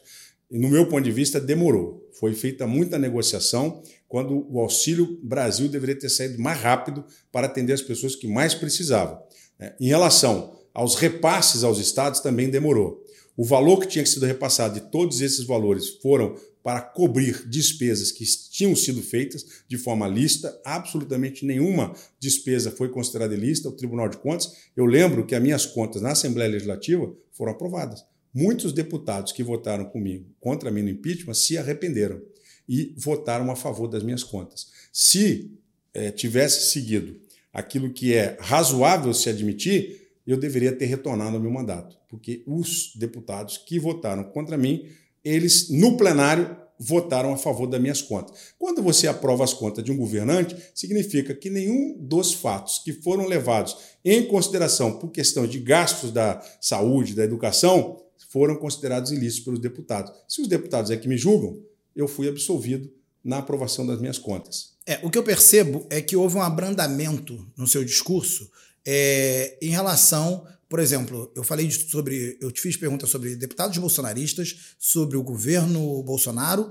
e so, na condução da pandemia e também sobre a sua declaração em ser presidente da República. Seria por conta de nós estarmos aí às vésperas do pleito eleitoral que houve um abrandamento do seu discurso em relação da intensidade dele, de tudo que envolve a família do presidente, deputados e a própria presidência? Seria estratégico não tem isso? Abrandamento. Eu falei tudo aquilo que eu tinha falado antes. Não tem abrandamento nenhum. É, eu falei tudo que eu tinha falado antes, é, o, o que aconteceu durante é, essa perseguição em relação a mim. Eu já falei, inclusive, para pessoas próximas ao presidente que é, envenenaram a nossa relação. É, o que aconteceu foi é, um ato espúrio da esquerda para envenenar o meu relacionamento com o presidente e o Rio de Janeiro ser tomado por essa chapa que ninguém conhece direito, né? hoje você tem aí praticamente todo mundo no mesmo barco. Né? Você tem aí todo mundo dizendo que é meio direita, meio esquerda. O Freixo, por exemplo, agora diz que é contra é, a, a, a, liberação, a da, liberação droga. da droga, que é a favor da polícia militar. Né? O, o, Cláudio, o Cláudio Cabral, né? hoje ele está com a turma, toda, toda a turma que estava com o Eduardo Paes, agora está com ele. Então aquela, o, o nervosinho saiu né? e entrou o Cláudio Cabral. Hoje o filho do Cabral está com ele. Hoje ele é, ele faz campanha para o André Siciliano. Né? Ele, o Cláudio Cabral faz campanha para André Siciliano. Ou seja, ele que se diz de direita, se diz de direita porque é, a gente não vê essa conduta nele, né? ele é, apoia o Cláudio Cabral. Ele colocou as câmeras na roupa do policial. Isso é um ultraje. Não se pode colocar câmera em uniforme de policial da forma como foi colocado no Brasil. O policial não pode ser incriminado pela imagem da câmera, porque isso é produzir prova contra si mesmo. Está no Tratado de São José da Costa Rica. Se você não permite que o traficante produza uma prova contra ele, você vai pedir que o policial produza uma prova contra ele? Isso aí é absolutamente é, contrário ao bom senso. Então, eu vejo que esse cidadão que está sentado na cadeira, ele é um camaleão. Ele é o governador camaleão. Né? Porque ele, conforme, se está na Umbanda, ele toca, ele toca tambor. Né? Se ele está no evangélico, ele ajoelha. Se ele está na igreja católica, ele canta. Meu amigo, meu irmão, beija no rosto. Se ele está com André Siciliano, ele é Lula Castro. Se ele está com. É, se ele está com, com, com, lá com um jogador de futebol, né? O, o, o que né, quer ser senador de novo, né? Se ele está lá com o Romário, ele é direita. Então, quer dizer, é o governador camaleão. É o governador que ninguém sabe exatamente a que veio. Né?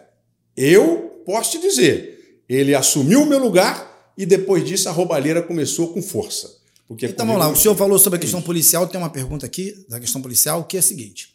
É, em declarações à imprensa, sobre a, a sua comemoração. Quando o senhor saiu do helicóptero, do, do, a questão da ponte Rio-Niterói, né? É, do incidente que culminou no abate do sequestrador William Augusto da Silva. E faria de Vamos novo. É. é. O senhor, após repercussão negativa da sua comemoração, o senhor afirmou rapidamente que estava comemorando a vida dos passageiros e não a morte do sequestrador. Mas vamos falar a verdade. Seja sincero. Essa declaração foi estratégica por conta do politicamente correto, ou o senhor realmente ficou ou não ficou em êxito, em êxtase, quando o sequestrador foi abatido com um tiro de sniper? A polícia fez o que tinha que ser feito. Se tem um sequestrador de fuzil, sequestrador de, de pistola, se tem alguém que está com vítimas em risco, o que, que a polícia tem que fazer? Abater. A polícia fez o certo. Então, eu parabenizei a Polícia Militar do Rio de Janeiro, que é a melhor polícia do mundo. Eu tenho dito isso aos policiais. Viver da forma como nós vivemos hoje, em conflito, né, com a quantidade de fuzis que tem no Rio de Janeiro, e os nossos homens e mulheres da Polícia Militar voltar para casa todo dia e conseguir ter uma vida sã, que a maioria eu sei que sofre muito, nós temos heróis e heroínas. Nós temos pessoas que doam as suas vidas estou falando só na polícia, não. O sistema penitenciário nosso é um absurdo. Né? Você tem hoje é, 50 mil presos quando deveriam ser 25 mil. Eu levei ao presidente Bolsonaro, ao ministro Moro, para criarmos o fiscal do semiaberto, que é uma proposta nova, relativamente boa, que pode né, retirar do sistema carcerário é, milhares de pessoas que podem ter uma vida é, sob supervisão. Então, o que acontece é, é que as pessoas é, têm que entender que a polícia militar tem que agir de forma é, rígida quando necessário. Então, ali naquele momento, né, nós estávamos agradecendo nossos policiais. Né? Agora, o sequestrador, ele fez uma escolha dele. Se ele não tivesse sequestrado o ônibus, se ele não tivesse entrado naquele lugar, ele não teria sido morto. Como o senhor avalia o seu desempenho na segurança pública enquanto governador? A avaliação não é minha, não, é da população. Eu ouço nas ruas. Estava muito melhor com o senhor no governo. Por quê? A polícia militar não estava politizada. Hoje tem deputado que é dono de batalhão. Eu tive no interior do estado e um policial. Mas não foi o senhor mesmo que separou o comando, que era a Secretaria de Segurança Pública? E aí o não, senhor. Esquece isso. Isso é um, isso é um. Secretaria de Segurança Pública é um anto de corrupção. Esquece isso. Aí o senhor separou. Olha, e aí veio a, a, veio a Secretaria de Polícia Militar. Perfeitamente. E agora o senhor está falando que está loteado. No meu E- governo não estava. Não, mas o senhor saiu. Exatamente. Não, o senhor saiu. Então, eu não, mas saí- o ato, de, o ato de, de separar foi o ato, foi um ato do senhor. Sim. Isso não colaborou para que nenhum. houvesse esse tipo nenhum. hoje De de ingerência do- do- dos deputados? Secretaria de Segurança Pública é um anto de corrupção, assim como a Secretaria de Saúde, que também vai ser extinta no meu próximo governo. É, a Secretaria de Segurança Pública, ela não existe previsão constitucional para a existência dela. Não tem uma política pública que exija que tenha uma Secretaria de Segurança. É um anticorrupção para controlar indevidamente as polícias.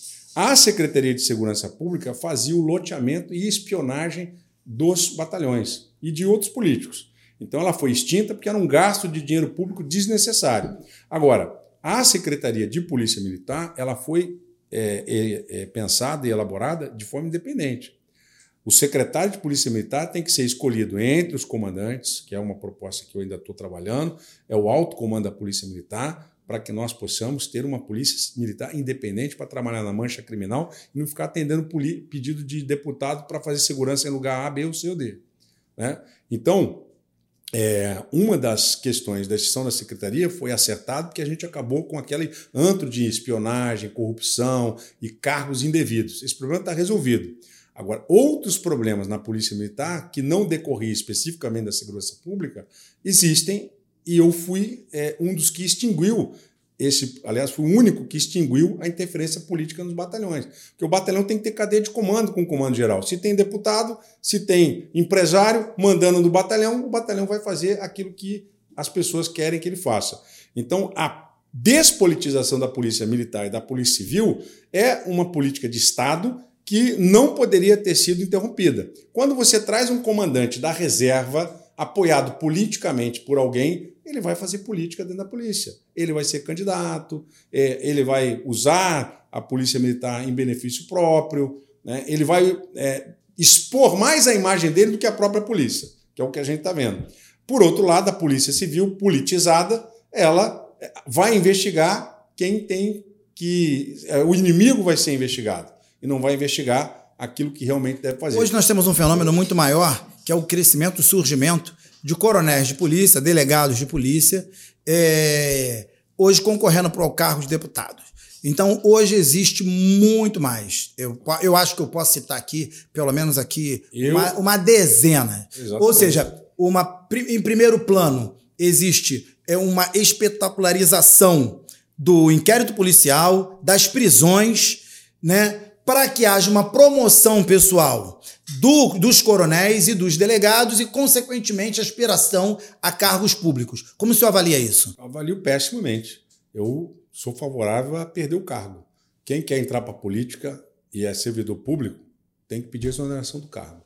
Principalmente policial, militar, delegado de polícia civil, defensor público, promotor, juiz. Tem que pedir exoneração. Eu pedi exoneração. O cargo é estratégico né, na estrutura do Estado e quem quer ser candidato pede exoneração seis meses antes, que é o que determina a lei em relação ao juiz. Agora, todos esses demais né, cargos, né, você mesmo estava mencionando aí vários deputados que são delegados. Tinha que pedir exoneração do cargo. Por exemplo, o Freixo é professor. Por que, que ele continua segurando o cargo de professor? Ele tinha que pedir exoneração do cargo, porque ele vai acumular aposentadoria. Ô Freixo, eu quero fazer um desafio a você. Tá? Eu quero que você peça a exoneração do seu cargo de professor.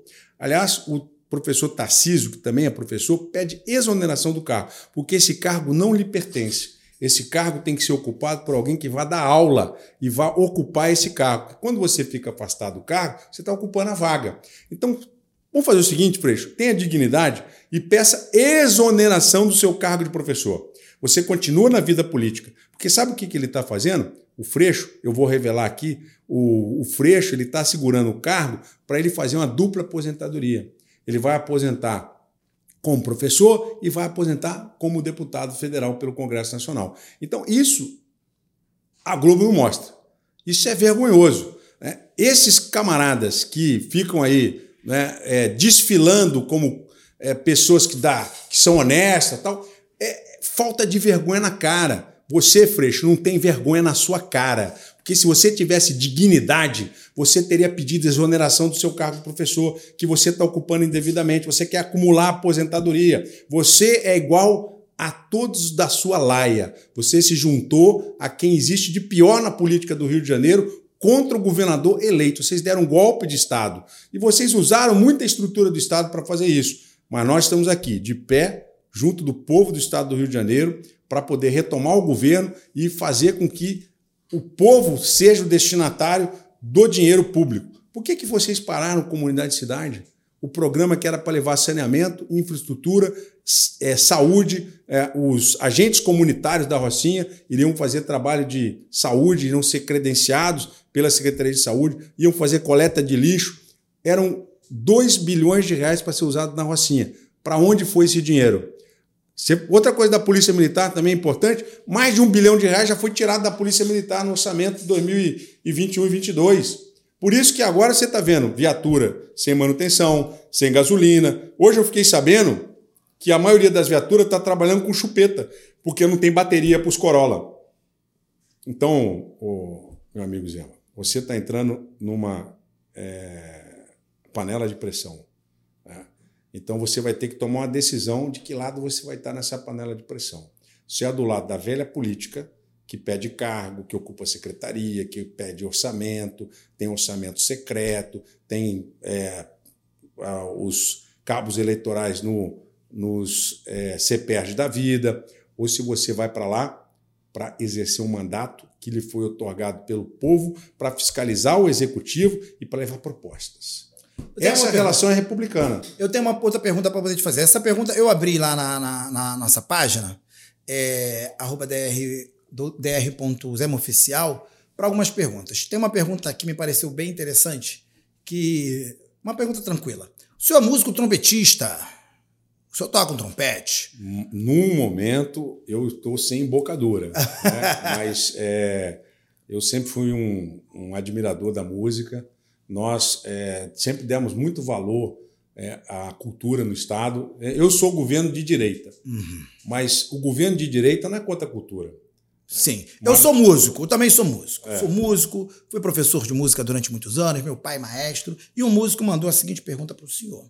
Ele falou o seguinte: é, que em agosto de 2017, enquanto o senhor era juiz da Sexta Vara Federal, numa ação mandamental 016 191156, impetrada pela empresa que organiza o Rock em Rio, o candidato deferiu um pedido de liminar para o não recolhimento dos tributos previstos no artigo 53 da Lei 3857, o senhor está lembrado desse caso, em especial, que criou a Ordem dos Músicos do Brasil. Bom, então esclarecendo, esse tributo é, não tem nada a ver com o papel de polícia, ou seja, ele faz uma reserva de mercado os músicos que fossem contratados pelo Rock in Rio, é, da, da, os músicos internacionais teriam que ter uma reserva de mercado, teria que ser pago um valor para a Ordem dos Músicos do Brasil. O senhor deferiu a liminar e aí tirou essa, esse valor. Ou seja, um valor que diminuiu o caixa da Ordem dos Músicos do Brasil, Ali. é em prejuízo aos músicos carioca Ali. e beneficiou. A liminar foi confirmada pelo tribunal? Foi. Então eu decidi corretamente. Beleza, tá respondida a pergunta. Bom, é, eu vou fazer uma outra pergunta para o senhor. Quanto ao ensino de música nas escolas, o que, é que o senhor acha sobre o ensino Isso, de música nas escolas? O fato de eu ter decidido como magistrado não significa que eu concorde. Ah, mas como que é isso? É, evidentemente que se você tiver a curiosidade de ler a minha, a minha tese de doutorado, uhum. eu falo sobre a dimensão política da jurisdição. Uhum. Jurisdição não é para fazer política. Política é para fazer aqui. Se a decisão foi dada de acordo com a juridicidade da questão é, e o tribunal confirmou, juridicamente eu estava correto. Não poderia fazer o contrário, porque eu estaria fazendo política no exercício da jurisdição. Como político. Mas a única fonte do, do direito é a lei? A única fonte do direito é a lei e a Constituição. A principiologia pode muitas vezes tangenciar o uso político da jurisdição. Está na minha tese de doutorado. Hum. É só ter a curiosidade de dar uma lida. Sim. E eu sou contra o ativismo judicial e a judicialização da política. Política é para ser feito no ambiente do legislativo e do judiciário. Nós temos que voltar a fazer aquilo que está na Constituição e que a tripartição dos poderes exige. O juiz julga, o legislador legisla e o poder executivo executa, cumpre, cria as políticas públicas.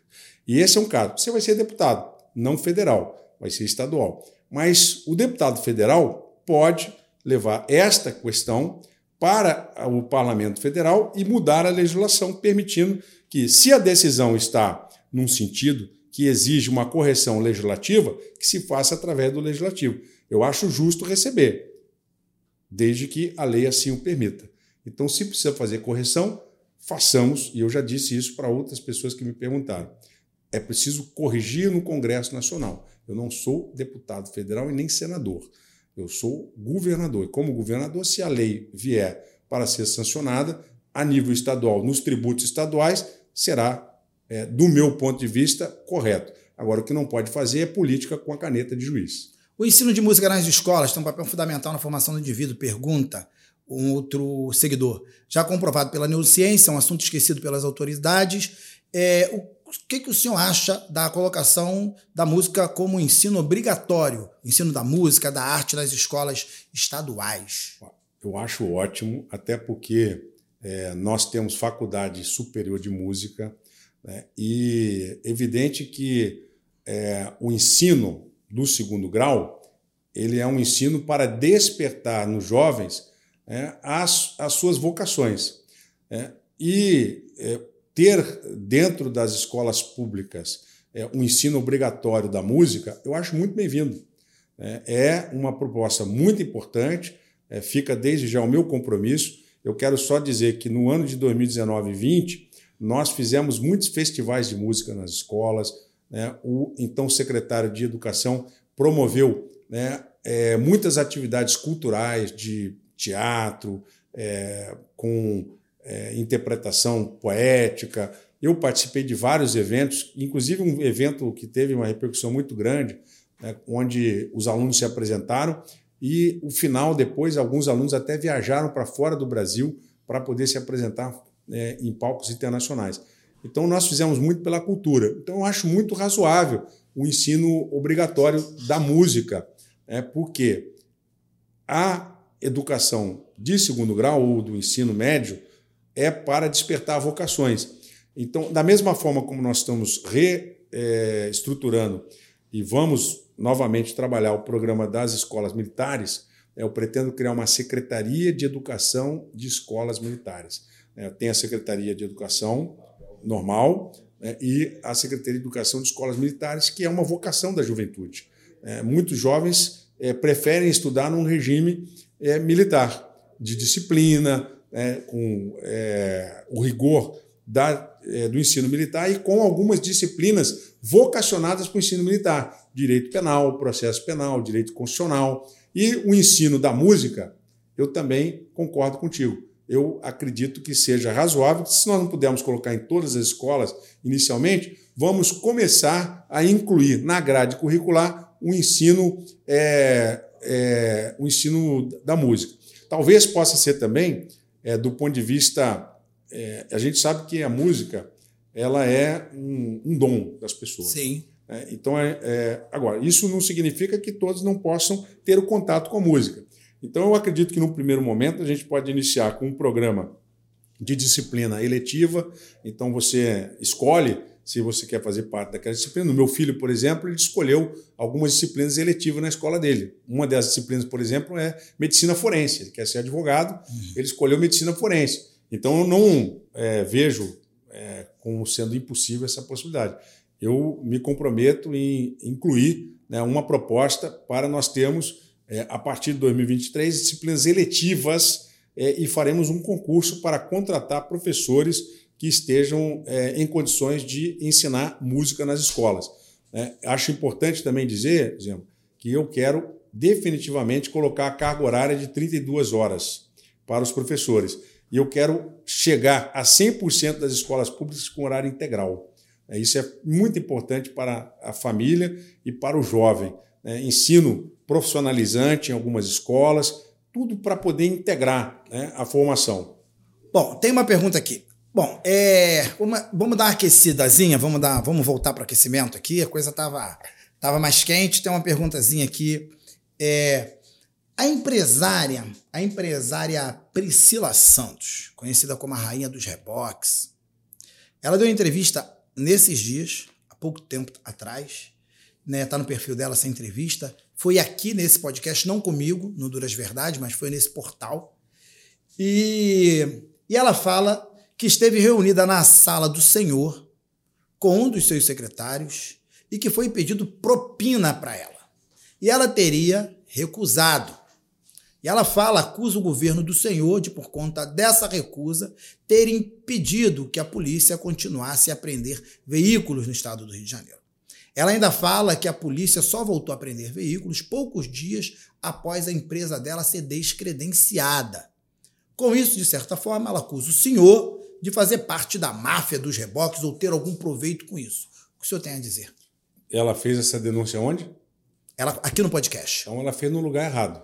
Como é o nome dela? Priscila Santos, conhecida como a rainha dos reboques. Era o senhor que estava entrevistando? Não, não, não, não, não. Então, senhora Priscila, a senhora deve fazer a sua denúncia na polícia. Na Polícia Civil, a senhora faça a sua denúncia de nome aos bois. E prove o que a senhora está falando. Porque denunciar e não provar pode ser considerado crime de denunciação caluniosa, sujeita a pena de dois a seis anos de reclusão. Então a senhora fez a sua denúncia no lugar errado. A senhora vai à polícia, porque eu não tenho medo da verdade. Dê nome aos bois e a Polícia Civil vai fazer a investigação correta. Eu tenho certeza que os fatos serão apurados com rigor. Agora, da minha parte, isso nunca aconteceu. Bom, continuando, a Priscila ela tem batido muito na administração do senhor. Já, em alguns podcasts que ela vai, ela tem batido muito. De que órgãos como o Detro estavam loteados e que tinha gente da máfia do reboque lá com a anuência do senhor e ela aponta uma série de irregularidades. Mas eu acho que seria importante, já que o senhor não teve conhecimento disso, realmente ter acesso a, a, não, essas nem vou tomar dela. conhecimento. Eu, eu nem vou tomar conhecimento. Eu quero que ela vá à polícia. Eu quero que ela vá ao Ministério, vá ao GAECO. Aliás, eu tenho o maior interesse que a senhora vá ao GAECO, mas nem a Polícia Civil, porque pode ter delegado envolvido. A senhora vá ao GAECO e faça a denúncia. Tenha coragem, vergonha de fazer a denúncia no lugar certo. A senhora vá ao GAECO e denuncie. O GAECO é no Ministério Público, é, o Ministério Público só pega na internet aí, vá lá e faça a denúncia no GAECO, porque eu tenho a maior, o maior interesse que a verdade seja apurada. Falar aqui não resolve nada, só vá no GAECO, dê a sua, a sua contribuição para a investigação adequada. Aliás, eu quero avisar essa senhora que eu fui o, o, o governador que levou ao Poder Judiciário a proposta para criar a primeira vara de combate à lavagem de dinheiro ao crime organizado. Hoje o GAECO tem uma vara especializada no combate à lavagem de dinheiro ao crime organizado. Então a sua denúncia no GAECO vai ser levada em consideração e essa vara vai certamente fazer a investigação. E se for o caso, vai pegar muita gente aí, como está sendo investigado. Né? A delegada que foi presa, que tinha 1 milhão e 800 mil reais na, na na casa dela, está sendo investigada, está presa, e isso é o resultado de um governo que não tem medo da verdade. E eu não estou aqui para proteger e passar a mão na cabeça de nenhum bandido. Eu não tenho bandido de, estima de estimação. Isso eu já disse desde a eleição de 2018. Então, é, pelo, pelo, eu já acompanhei algumas entrevistas do senhor e hoje me parece que o senhor mantém-se na mesma linha. O senhor faz alguma meia-culpa de todo esse processo do impeachment, de como o senhor se comportou com a Câmara dos Deputados, o seu relacionamento com a presidência da LERJ, o seu relacionamento com empresários, o seu relacionamento com pastor Everaldo e tudo mais. O senhor faz uma meia-culpa? O senhor tem alguma meia-culpa para fazer sobre isso? Ou o senhor faria tudo de novo? Deixa o julgamento para o povo. Se você está contente com esse governo que está aí, com esse desvio de dinheiro no caixa eletrônico, funcionário fantasma, você está satisfeito com o avanço da criminalidade na rua, você está satisfeito com as barricadas nas comunidades, você é morador da comunidade, você está satisfeito com o avanço das facções nas comunidades, você está satisfeito com o que está acontecendo hoje com o Estado do Rio de Janeiro. Se você estiver satisfeito e achar que o meu governo não contribuiu em nada, você é o juiz. A sentença, mais uma vez, tem que ser dada por você. Você que tem que olhar para a tua situação e falar assim: depois da saída do governador Witzel, muita coisa piorou no nosso estado. E eu vou te dizer, muita coisa vai piorar mais ainda. E nós estamos aqui para impedir que isso continue piorando. Hoje nós sabemos quem é quem. Nós sabemos quem são os traidores. Nós sabemos como eles se comportam. E muita coisa nós já fechamos a porta da corrupção. Tem um sistema eletrônico de informações, que é o SEI. Quero convidar você para se cadastrar no SEI. Antigamente você não podia fiscalizar a obra pública, a licitação. Hoje o jornalista fiscaliza, ele olha, ele vai lá, analisa com lupa. O meu governo foi o governo de maior transparência da história do Rio de Janeiro. Eu fui o único governador que botou, num único ano, 100 bilhões de reais numa licitação absolutamente incontestável perante a justiça, como tem sido a licitação da desestatização da SEDAI. E esse dinheiro que era para ser usado para o bem da população, para o seu benefício, sabe o que está acontecendo com ele? Está sendo sacado na boca do caixa. Então eu deixo a sua pergunta para ser respondida pelo eleitor.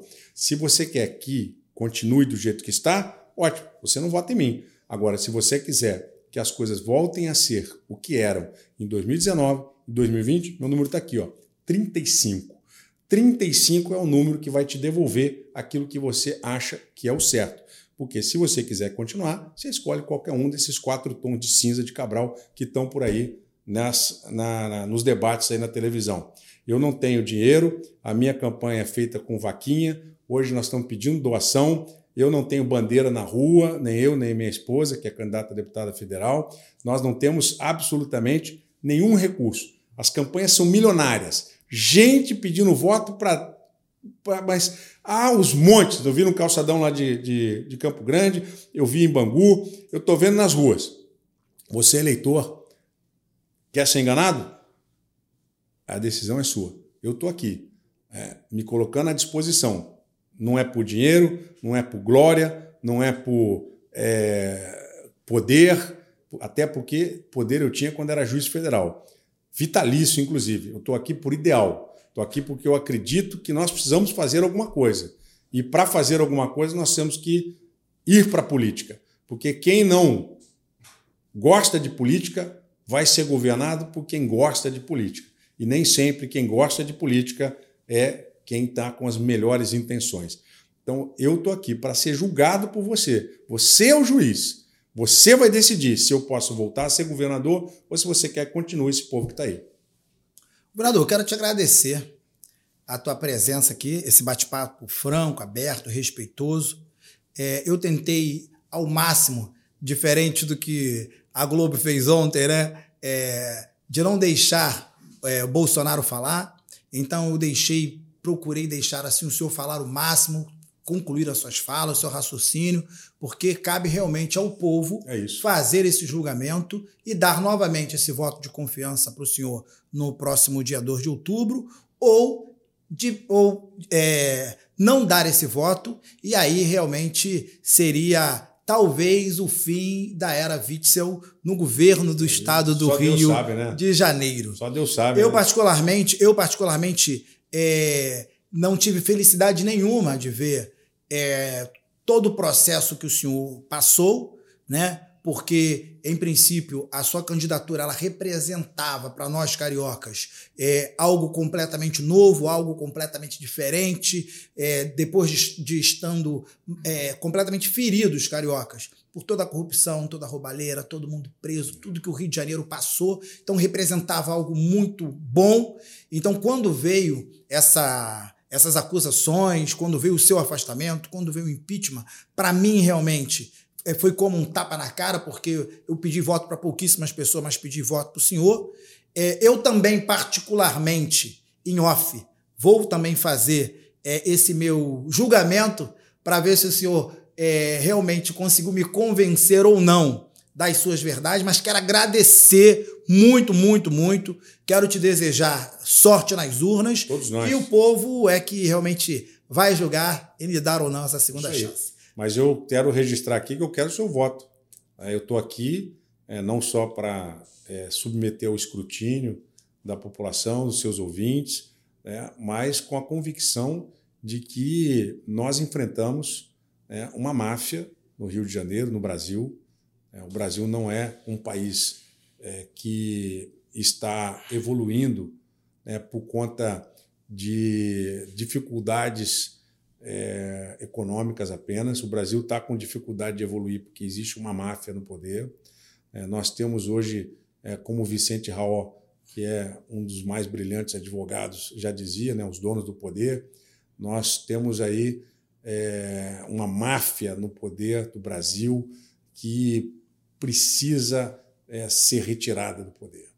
Né? E não se faz isso sem que a população tenha consciência do seu voto. É, não vote naqueles que já demonstraram que não têm compromisso né, com o futuro das próximas gerações. É, não vote naquelas pessoas cuja história ela na política já demonstrou que ficaram ricos. Esses que estão aí, que hoje moram em mansões, que compraram né, fazenda, é, tem político que tem fazenda, tem é, hoje é, mansão em condomínio das mansões. E como que as pessoas conseguem é, ter esse dinheiro ganhando um salário de deputado? Eu fico preocupado. E eu vejo que na política nós precisamos renovar. Eu sou contra é, a possibilidade de reeleição indefinida de deputados. A alternância no poder precisava é, merecer alguns ajustes. É, sou contra essa divisão do fundo partidário né, para só quem tem representação no Congresso Nacional. E sou contra também essa injustiça de eu não poder participar de debate.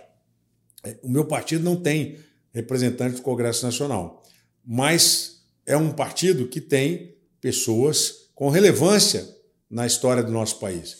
Eu, que fui governador, que fui eleito com 4 milhões 600 mil votos, não poderia ficar de fora do debate quando no debate estão me atacando. Então eu não tenho direito de resposta, eu não tenho direito de falar, então a imprensa não está ajudando a democracia do Brasil. Então eu faço aqui né, um pedido a, aos demais candidatos: é, não citem o meu nome se eu não puder me defender. E se querem citar o meu nome, vamos fazer cara a cara, assim como eu estou fazendo aqui com o Zema. Né? Não me deixa de fora do debate, porque isso é covardia. É, a imprensa me deixar de fora de entrevista, de fora de debate, é um sinal de que é uma imprensa comprada. Sinal de que é uma imprensa que está recebendo um checão. É, cria regras para impedir o acesso de candidatos que são é, têm propostas, têm relevância, mas é, prestigia outros candidatos que estão com uma máquina financeira poderosa. Então, essa é uma situação que não pode continuar. Então, eu tenho certeza que o Brasil precisa melhorar, precisa mudar, e nós precisamos de gente competente, gente que estudou, gente que se preparou, gente que conhece o Brasil, conhece o estado do Rio de Janeiro para governar e dar resultados. É, não podemos mais continuar com o Rio de Janeiro perdendo. É, eu assumi o Rio, para nós concluirmos aqui, com 20 bilhões de dívida. É como se você ganha, é, ganhasse 5 mil reais e devesse 100. É cinco vezes mais do que você ganha. Nós assumimos o Rio dessa forma, com cinco vezes mais dívida. Fizemos a repactuação do regime de recuperação fiscal para 10 anos. Coloquei 100 bilhões de reais na economia do Estado para os próximos 10 anos, 30 bilhões só na concessão. O Estado está com muito dinheiro, mas esse dinheiro é um dinheiro que tem que ser bem utilizado.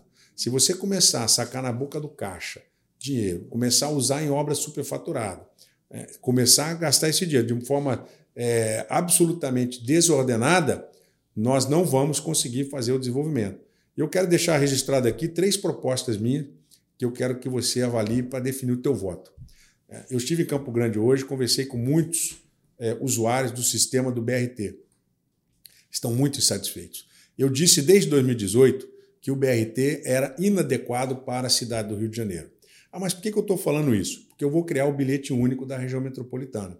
O bilhete único vai ter um valor único de 10 reais em média, já fiz as contas, é viável, é possível o bilhete único ter o valor de 10 reais. Então você vai usar esse bilhete para, num período de até 10 horas de duração, usar em qualquer transporte. Algumas regras serão estabelecidas em alguns tipos de transporte, como se você for usar num transporte alternativo, usar num táxi, etc. Esses valores sofrerão algumas pequenas alterações mas em média será de 10 reais o valor para você se movimentar com um bilhete único. É, vamos investir é, 200 bilhões de reais nessa concessão através de uma PPP e eu vou fazer isso em 1 de janeiro de 2023, o bilhete único da região metropolitana. Tem gente que gasta 20 reais, só vai gastar 10. Tem gente que gasta 30, porque pega quatro conduções. Sai lá de Mangaratiba para ver o Rio. Gastou 40 reais, vai gastar bem menos. Porque este modelo de integração vai ser uma concessão de 35 mais 35 anos. Não há como resolver o problema da supervia, não há como construir a linha 3 do metrô, não há como fechar o buraco, buraco da Gávea, sem que nós façamos uma grande reestruturação da mobilidade urbana do Rio de Janeiro. É um grande projeto que já está sendo desenhado. Eu comecei a discutir isso com algumas empresas fora do Brasil e vamos fazer o bilhete único da região metropolitana. Também quero dizer a você que nós vamos criar o Banco de Desenvolvimento do Estado. Banco de Desenvolvimento do Estado. Por que, que o Rio de Janeiro não tem um Banco de Desenvolvimento? E com isso a gente fica dependente do BNDES. Com o Banco de Desenvolvimento do Estado, eu vou pegar o produtor de leite, produtor de café, e vou emprestar para ele a juros de 2% ao ano, para ele pagar com carência de seis meses a um ano e em longo prazo. Eu vou pegar dinheiro no mercado financeiro e vou construir habitações para os jovens que moram nas comunidades.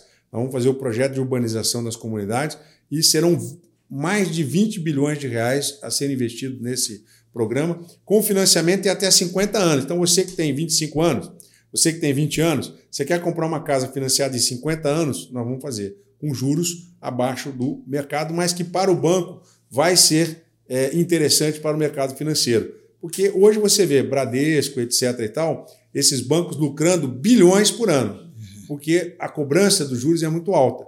Com um banco estatal, nós vamos manter um juro que seja acessível, um financiamento mais longo. Com isso, nós queremos chegar a 300 mil famílias. Você vai poder financiar posse na comunidade. Você, na comunidade não pode financiar pela Caixa Econômica. Você vai financiar pelo Banderge por 50 anos, para quem tem até 25 anos, e vai poder comprar uma posse que hoje nós temos grande dificuldade de fazer o título de propriedade nessas comunidades. A legislação avançou um pouco nesse sentido, né? Avançou e eu já fazia isso no Preve Rio em 97, 96. Então nós podemos fazer a, a, financiamento da posse. Então, governador, e o sistema integrado de saúde? Qual é a sua proposta? O que, que o senhor quer fazer de melhoria, caso o senhor realmente seja reeleito, né? Exatamente, porque até o momento ainda sou governador. O processo está sob júdice.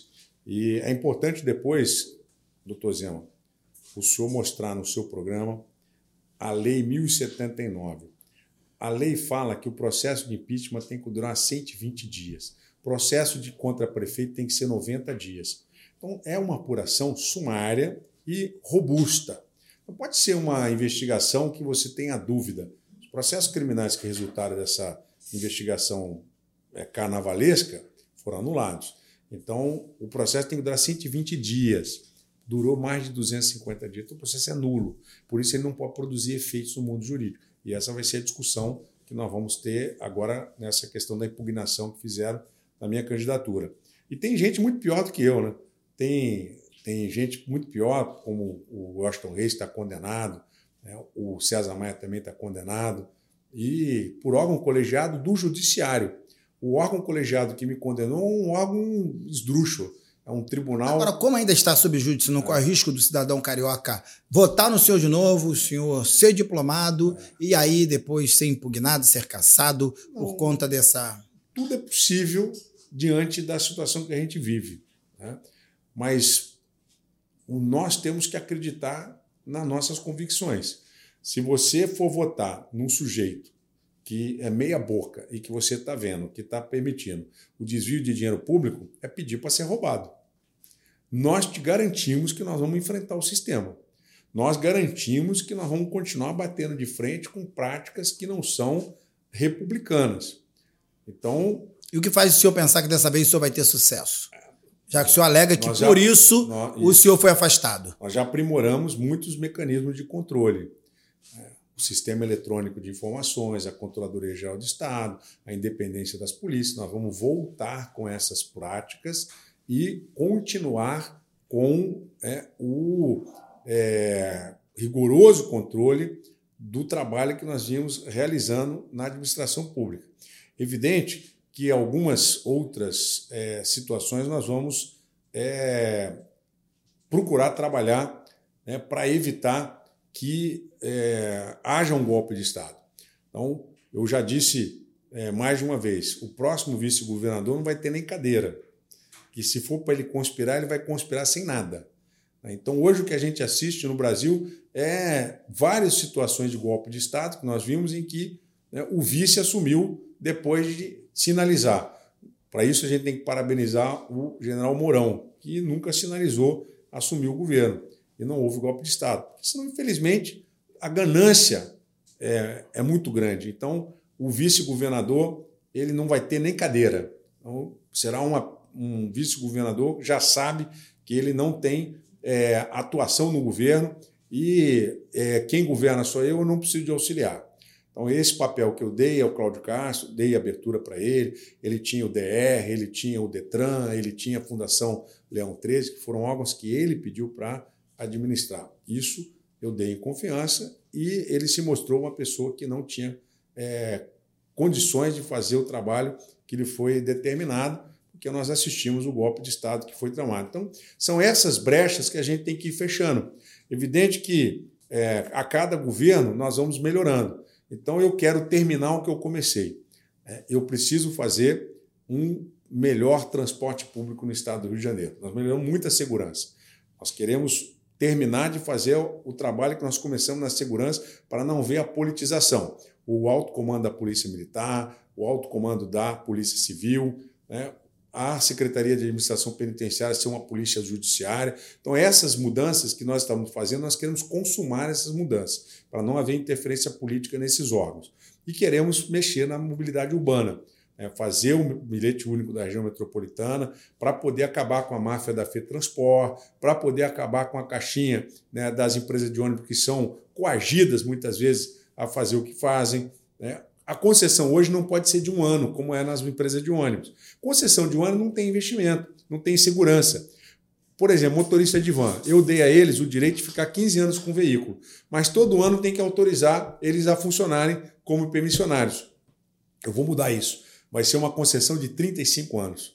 Com isso, você se planeja, você investe, você pode pegar empréstimo no Banco de Desenvolvimento do Estado, que nós também vamos criar a partir de 2023. Então, eu quero terminar o que eu comecei né? porque eu é, planejei para o estado do Rio de Janeiro algumas ações que eu quero que mudem definitivamente. Eu deixei muita coisa. O regime de recuperação fiscal de 10 anos, a concessão da SEDAI, a estrutura da Polícia Militar, da Polícia Civil, e nós precisamos aperfeiçoar para que não voltem a usar de forma indevida essas estruturas. Em relação à saúde, que você me perguntou, o que nós vamos fazer? Nós vamos também extinguir a Secretaria de Saúde. Nós vamos criar uma Câmara de Compensação entre os hospitais e entidades privadas com o público. Então hoje você precisa fazer uma, é, você precisa fazer um exame de imagem. O Estado não tem, você vai fazer no privado. E vão se compensar o público e o privado, através do modelo de parceria público-privado que eu vou fazer. Eu já tinha estudado isso no é, é, hospital de do subúrbio de Salvador, que é uma PPP que funciona muito bem, já está lá há mais de 10 anos. E esse modelo de PPP, Minas Gerais tem desenvolvido bastante. Eu uso isso nas escolas, uso na saúde e nós vamos desenvolver mais no Rio de Janeiro. Porque quando você coloca o privado com o público, eu aprendi muito isso no hospital de campanha da Redidor. A Redidor, por não ter as amarras que o público tem, ela comprou com muito mais rapidez e não teve a é, os empecilhos que nós tivemos, porque quando nós fomos comprar, é, nós não encontramos mais nada no mercado. Então, essa mudança de paradigma, digamos assim, do público e do privado se interrelacionando, como é o modelo da Inglaterra, eu tenho certeza que você, cidadão, cidadã que precisa de uma cirurgia eletiva, vai poder utilizar no sistema privado, é, onde nós não tivemos no, no sistema público. E a gerência dos recursos da saúde vai ficar nessa Câmara de Compensação com auditoria privada. E aí acaba a corrupção na área da saúde também. Então, são modelos que nós vamos fazendo. Não agrada a velha política, porque tem hospital que tem dono, tem UPA que tem dono, e isso não pode continuar. Né? Como você falou, deputado tem que ser eleito para exercer mandato. Não tem que ser secretário, não tem que ficar indicando cargo no governo. Né? O deputado tem que ser eleito por mandato. Evidente que se o partido político quiser é, colaborar na gestão da administração pública, nós é, temos que conversar para que aquele partido político que tem uma ideologia, vamos pegar o Solidariedade. É, o Partido Solidariedade é um partido que trabalha muito com algumas questões trabalhistas. Né? O Partido Solidariedade, conheço Paulinho da Força, é, nós temos é, conversado muito sobre a questão da reforma trabalhista, conversamos muito sobre o papel dos sindicatos. Então, essa é, discussão do ponto de vista ideológico e também do ponto de vista do emprego da Secretaria de Trabalho e Renda pode ser discutido por uma composição e você pode até vir a ocupar um cargo na secretaria. Mas veja, você não vai ocupar um cargo na secretaria para você colocar os teus é, cabos eleitorais ali. Vamos ter um programa. Né? Então, eu vou trabalhar com a política, como sempre trabalhei, e sempre fui transparente. Né? Cada partido que assumia uma responsabilidade no governo assumia com um planejamento. Secretaria de Turismo, o secretário à época que assumiu, assumiu com a missão divulgar o Rio de Janeiro no exterior, nas feiras internacionais, fazer investimento nas companhias aéreas para dar publicidade ao Rio de Janeiro. Só para você ter uma noção, o Secretaria de Turismo recebeu 50 milhões de reais em 2019 para poder fazer a promoção do turismo do Rio de Janeiro. E o secretário usou esse dinheiro corretamente. Nós tivemos né, o maior Réveillon da história do Rio de Janeiro, quase 7 milhões de turistas internos e externos. É, o Rio de Janeiro tem muito potencial e precisa ser divulgado esse potencial. E a Secretaria de Turismo é um importante instrumento para fazer isso. Quando me afastaram, assumiu um deputado, que é da turma lá do Cabral, conhecido da turma do Cabral, esse deputado, e ele assumiu a Secretaria de Turismo. A secretaria tem um orçamento de 100 milhões de reais que nunca teve antes. Sabe o que esse deputado fez? Vai colocar 50 milhões, ou colocou 50 milhões, saiu na imprensa, não sei se ele levou a efeito isso, 50 milhões de reais em placa nas estradas do Rio de Janeiro para sinalização turística. Por favor, né? Nós precisamos trazer o turista, não precisamos de placa na, na estrada. Pode até colocar placa na estrada, mas primeiro tem que trazer o turista. Se você não financiar é, a propaganda do Rio de Janeiro nas companhias aéreas, então está lá o turista na Suíça, está lá o turista na Edelweiss, olhando, né, uns turistas que, suíços que gasta muito dinheiro onde vai, e no Rio de Janeiro né, nós estamos perdendo muito turista alemão, turista suíço, o turista chinês que não vem para o Brasil porque tem medo né, da violência, e a violência no Rio de Janeiro, nas áreas turísticas, né, no nosso governo, estava muito baixo, com índices melhores do que Nova York. Eu discuti isso com a BBC de Londres. Então eu não vejo isso o governo atual fazer. Eu não vejo o governador atual falar com os veículos internacionais para promover o turismo. Ele só quer saber de fazer né, politicagem para se manter no poder e abrir a torneira dos cofres públicos para gastar o dinheiro como está sendo gasto. Então, eu lamento muito, Zema, que aquelas políticas que foram feitas no nosso governo estejam sendo desvirtuadas agora. E se nós não voltarmos a fazer e colocar algumas amarras, e você, como deputado estadual, é, vai entender bem isso, porque vai ser independente, e você vai ser um grande colaborador do nosso governo, porque você vai perceber que o nosso governo quer o melhor para o estado do Rio de Janeiro e não para o bolso de A, B, C ou D. Então, a população, é você que vai assistir o nosso programa, está assistindo aí o programa do Zema, é, preste bem atenção nos deputados que você vai votar, porque depois não adianta reclamar. É, e você que está recebendo dinheiro para votar, por favor, tenha dignidade, não aceite dinheiro para votar, porque vão comprar o teu voto por 100 reais, por 150 reais e vão te trazer a miséria por quatro anos. Você vai receber um pedaço de pão agora e vai passar fome quatro anos. Porque ninguém vai aparecer na tua comunidade para fazer a colheita do teu lixo, para levar médico, para levar enfermeiro, para levar professor. Você vai passar quatro anos sofrendo. Então, não venda o seu voto, não venda a sua dignidade né, e dá a oportunidade para governarmos mais quatro anos no Rio de Janeiro. E dessa vez nós vamos é, trabalhar rigidamente, porque nós já sabemos quem são. Né? O inimigo nós já sabemos quem são. E esses nós vamos manter distante para poder ter na Assembleia Legislativa. Né? Faço o convite aqui, o Zema, para que ele seja líder do governo na Assembleia Legislativa. Que aí ele vai sentir o que, que é ser líder de um governo independente. Os deputados vão pedir a ele, vão pedir, vão pedir, e ele vai ter que fazer o filtro para poder alinhar no governo do Estado quem pode ocupar cargo A, B, C ou D mas fazendo a coisa certa. Não adianta você ocupar o cargo, uma semana depois está na página policial, como alguns casos aconteceram. Então, Zema, fica aqui o convite. Não sei se você vai votar em mim, mas eu te peço o teu voto, é 35, para continuar a mudança do Rio de Janeiro, fazer o que é certo. Porque o que é errado a gente já conhece, está aí. Então, queremos é, governar o Rio de Janeiro. Eu quero me doar mais quatro anos para o Rio de Janeiro e poder é, fazer aquilo que eu não consegui terminar. E para isso, eu dependo do seu voto. Eu dependo que você, no dia 2 de outubro, decida se você quer voltar a fazer o certo ou se quer que continue o que está de errado aí.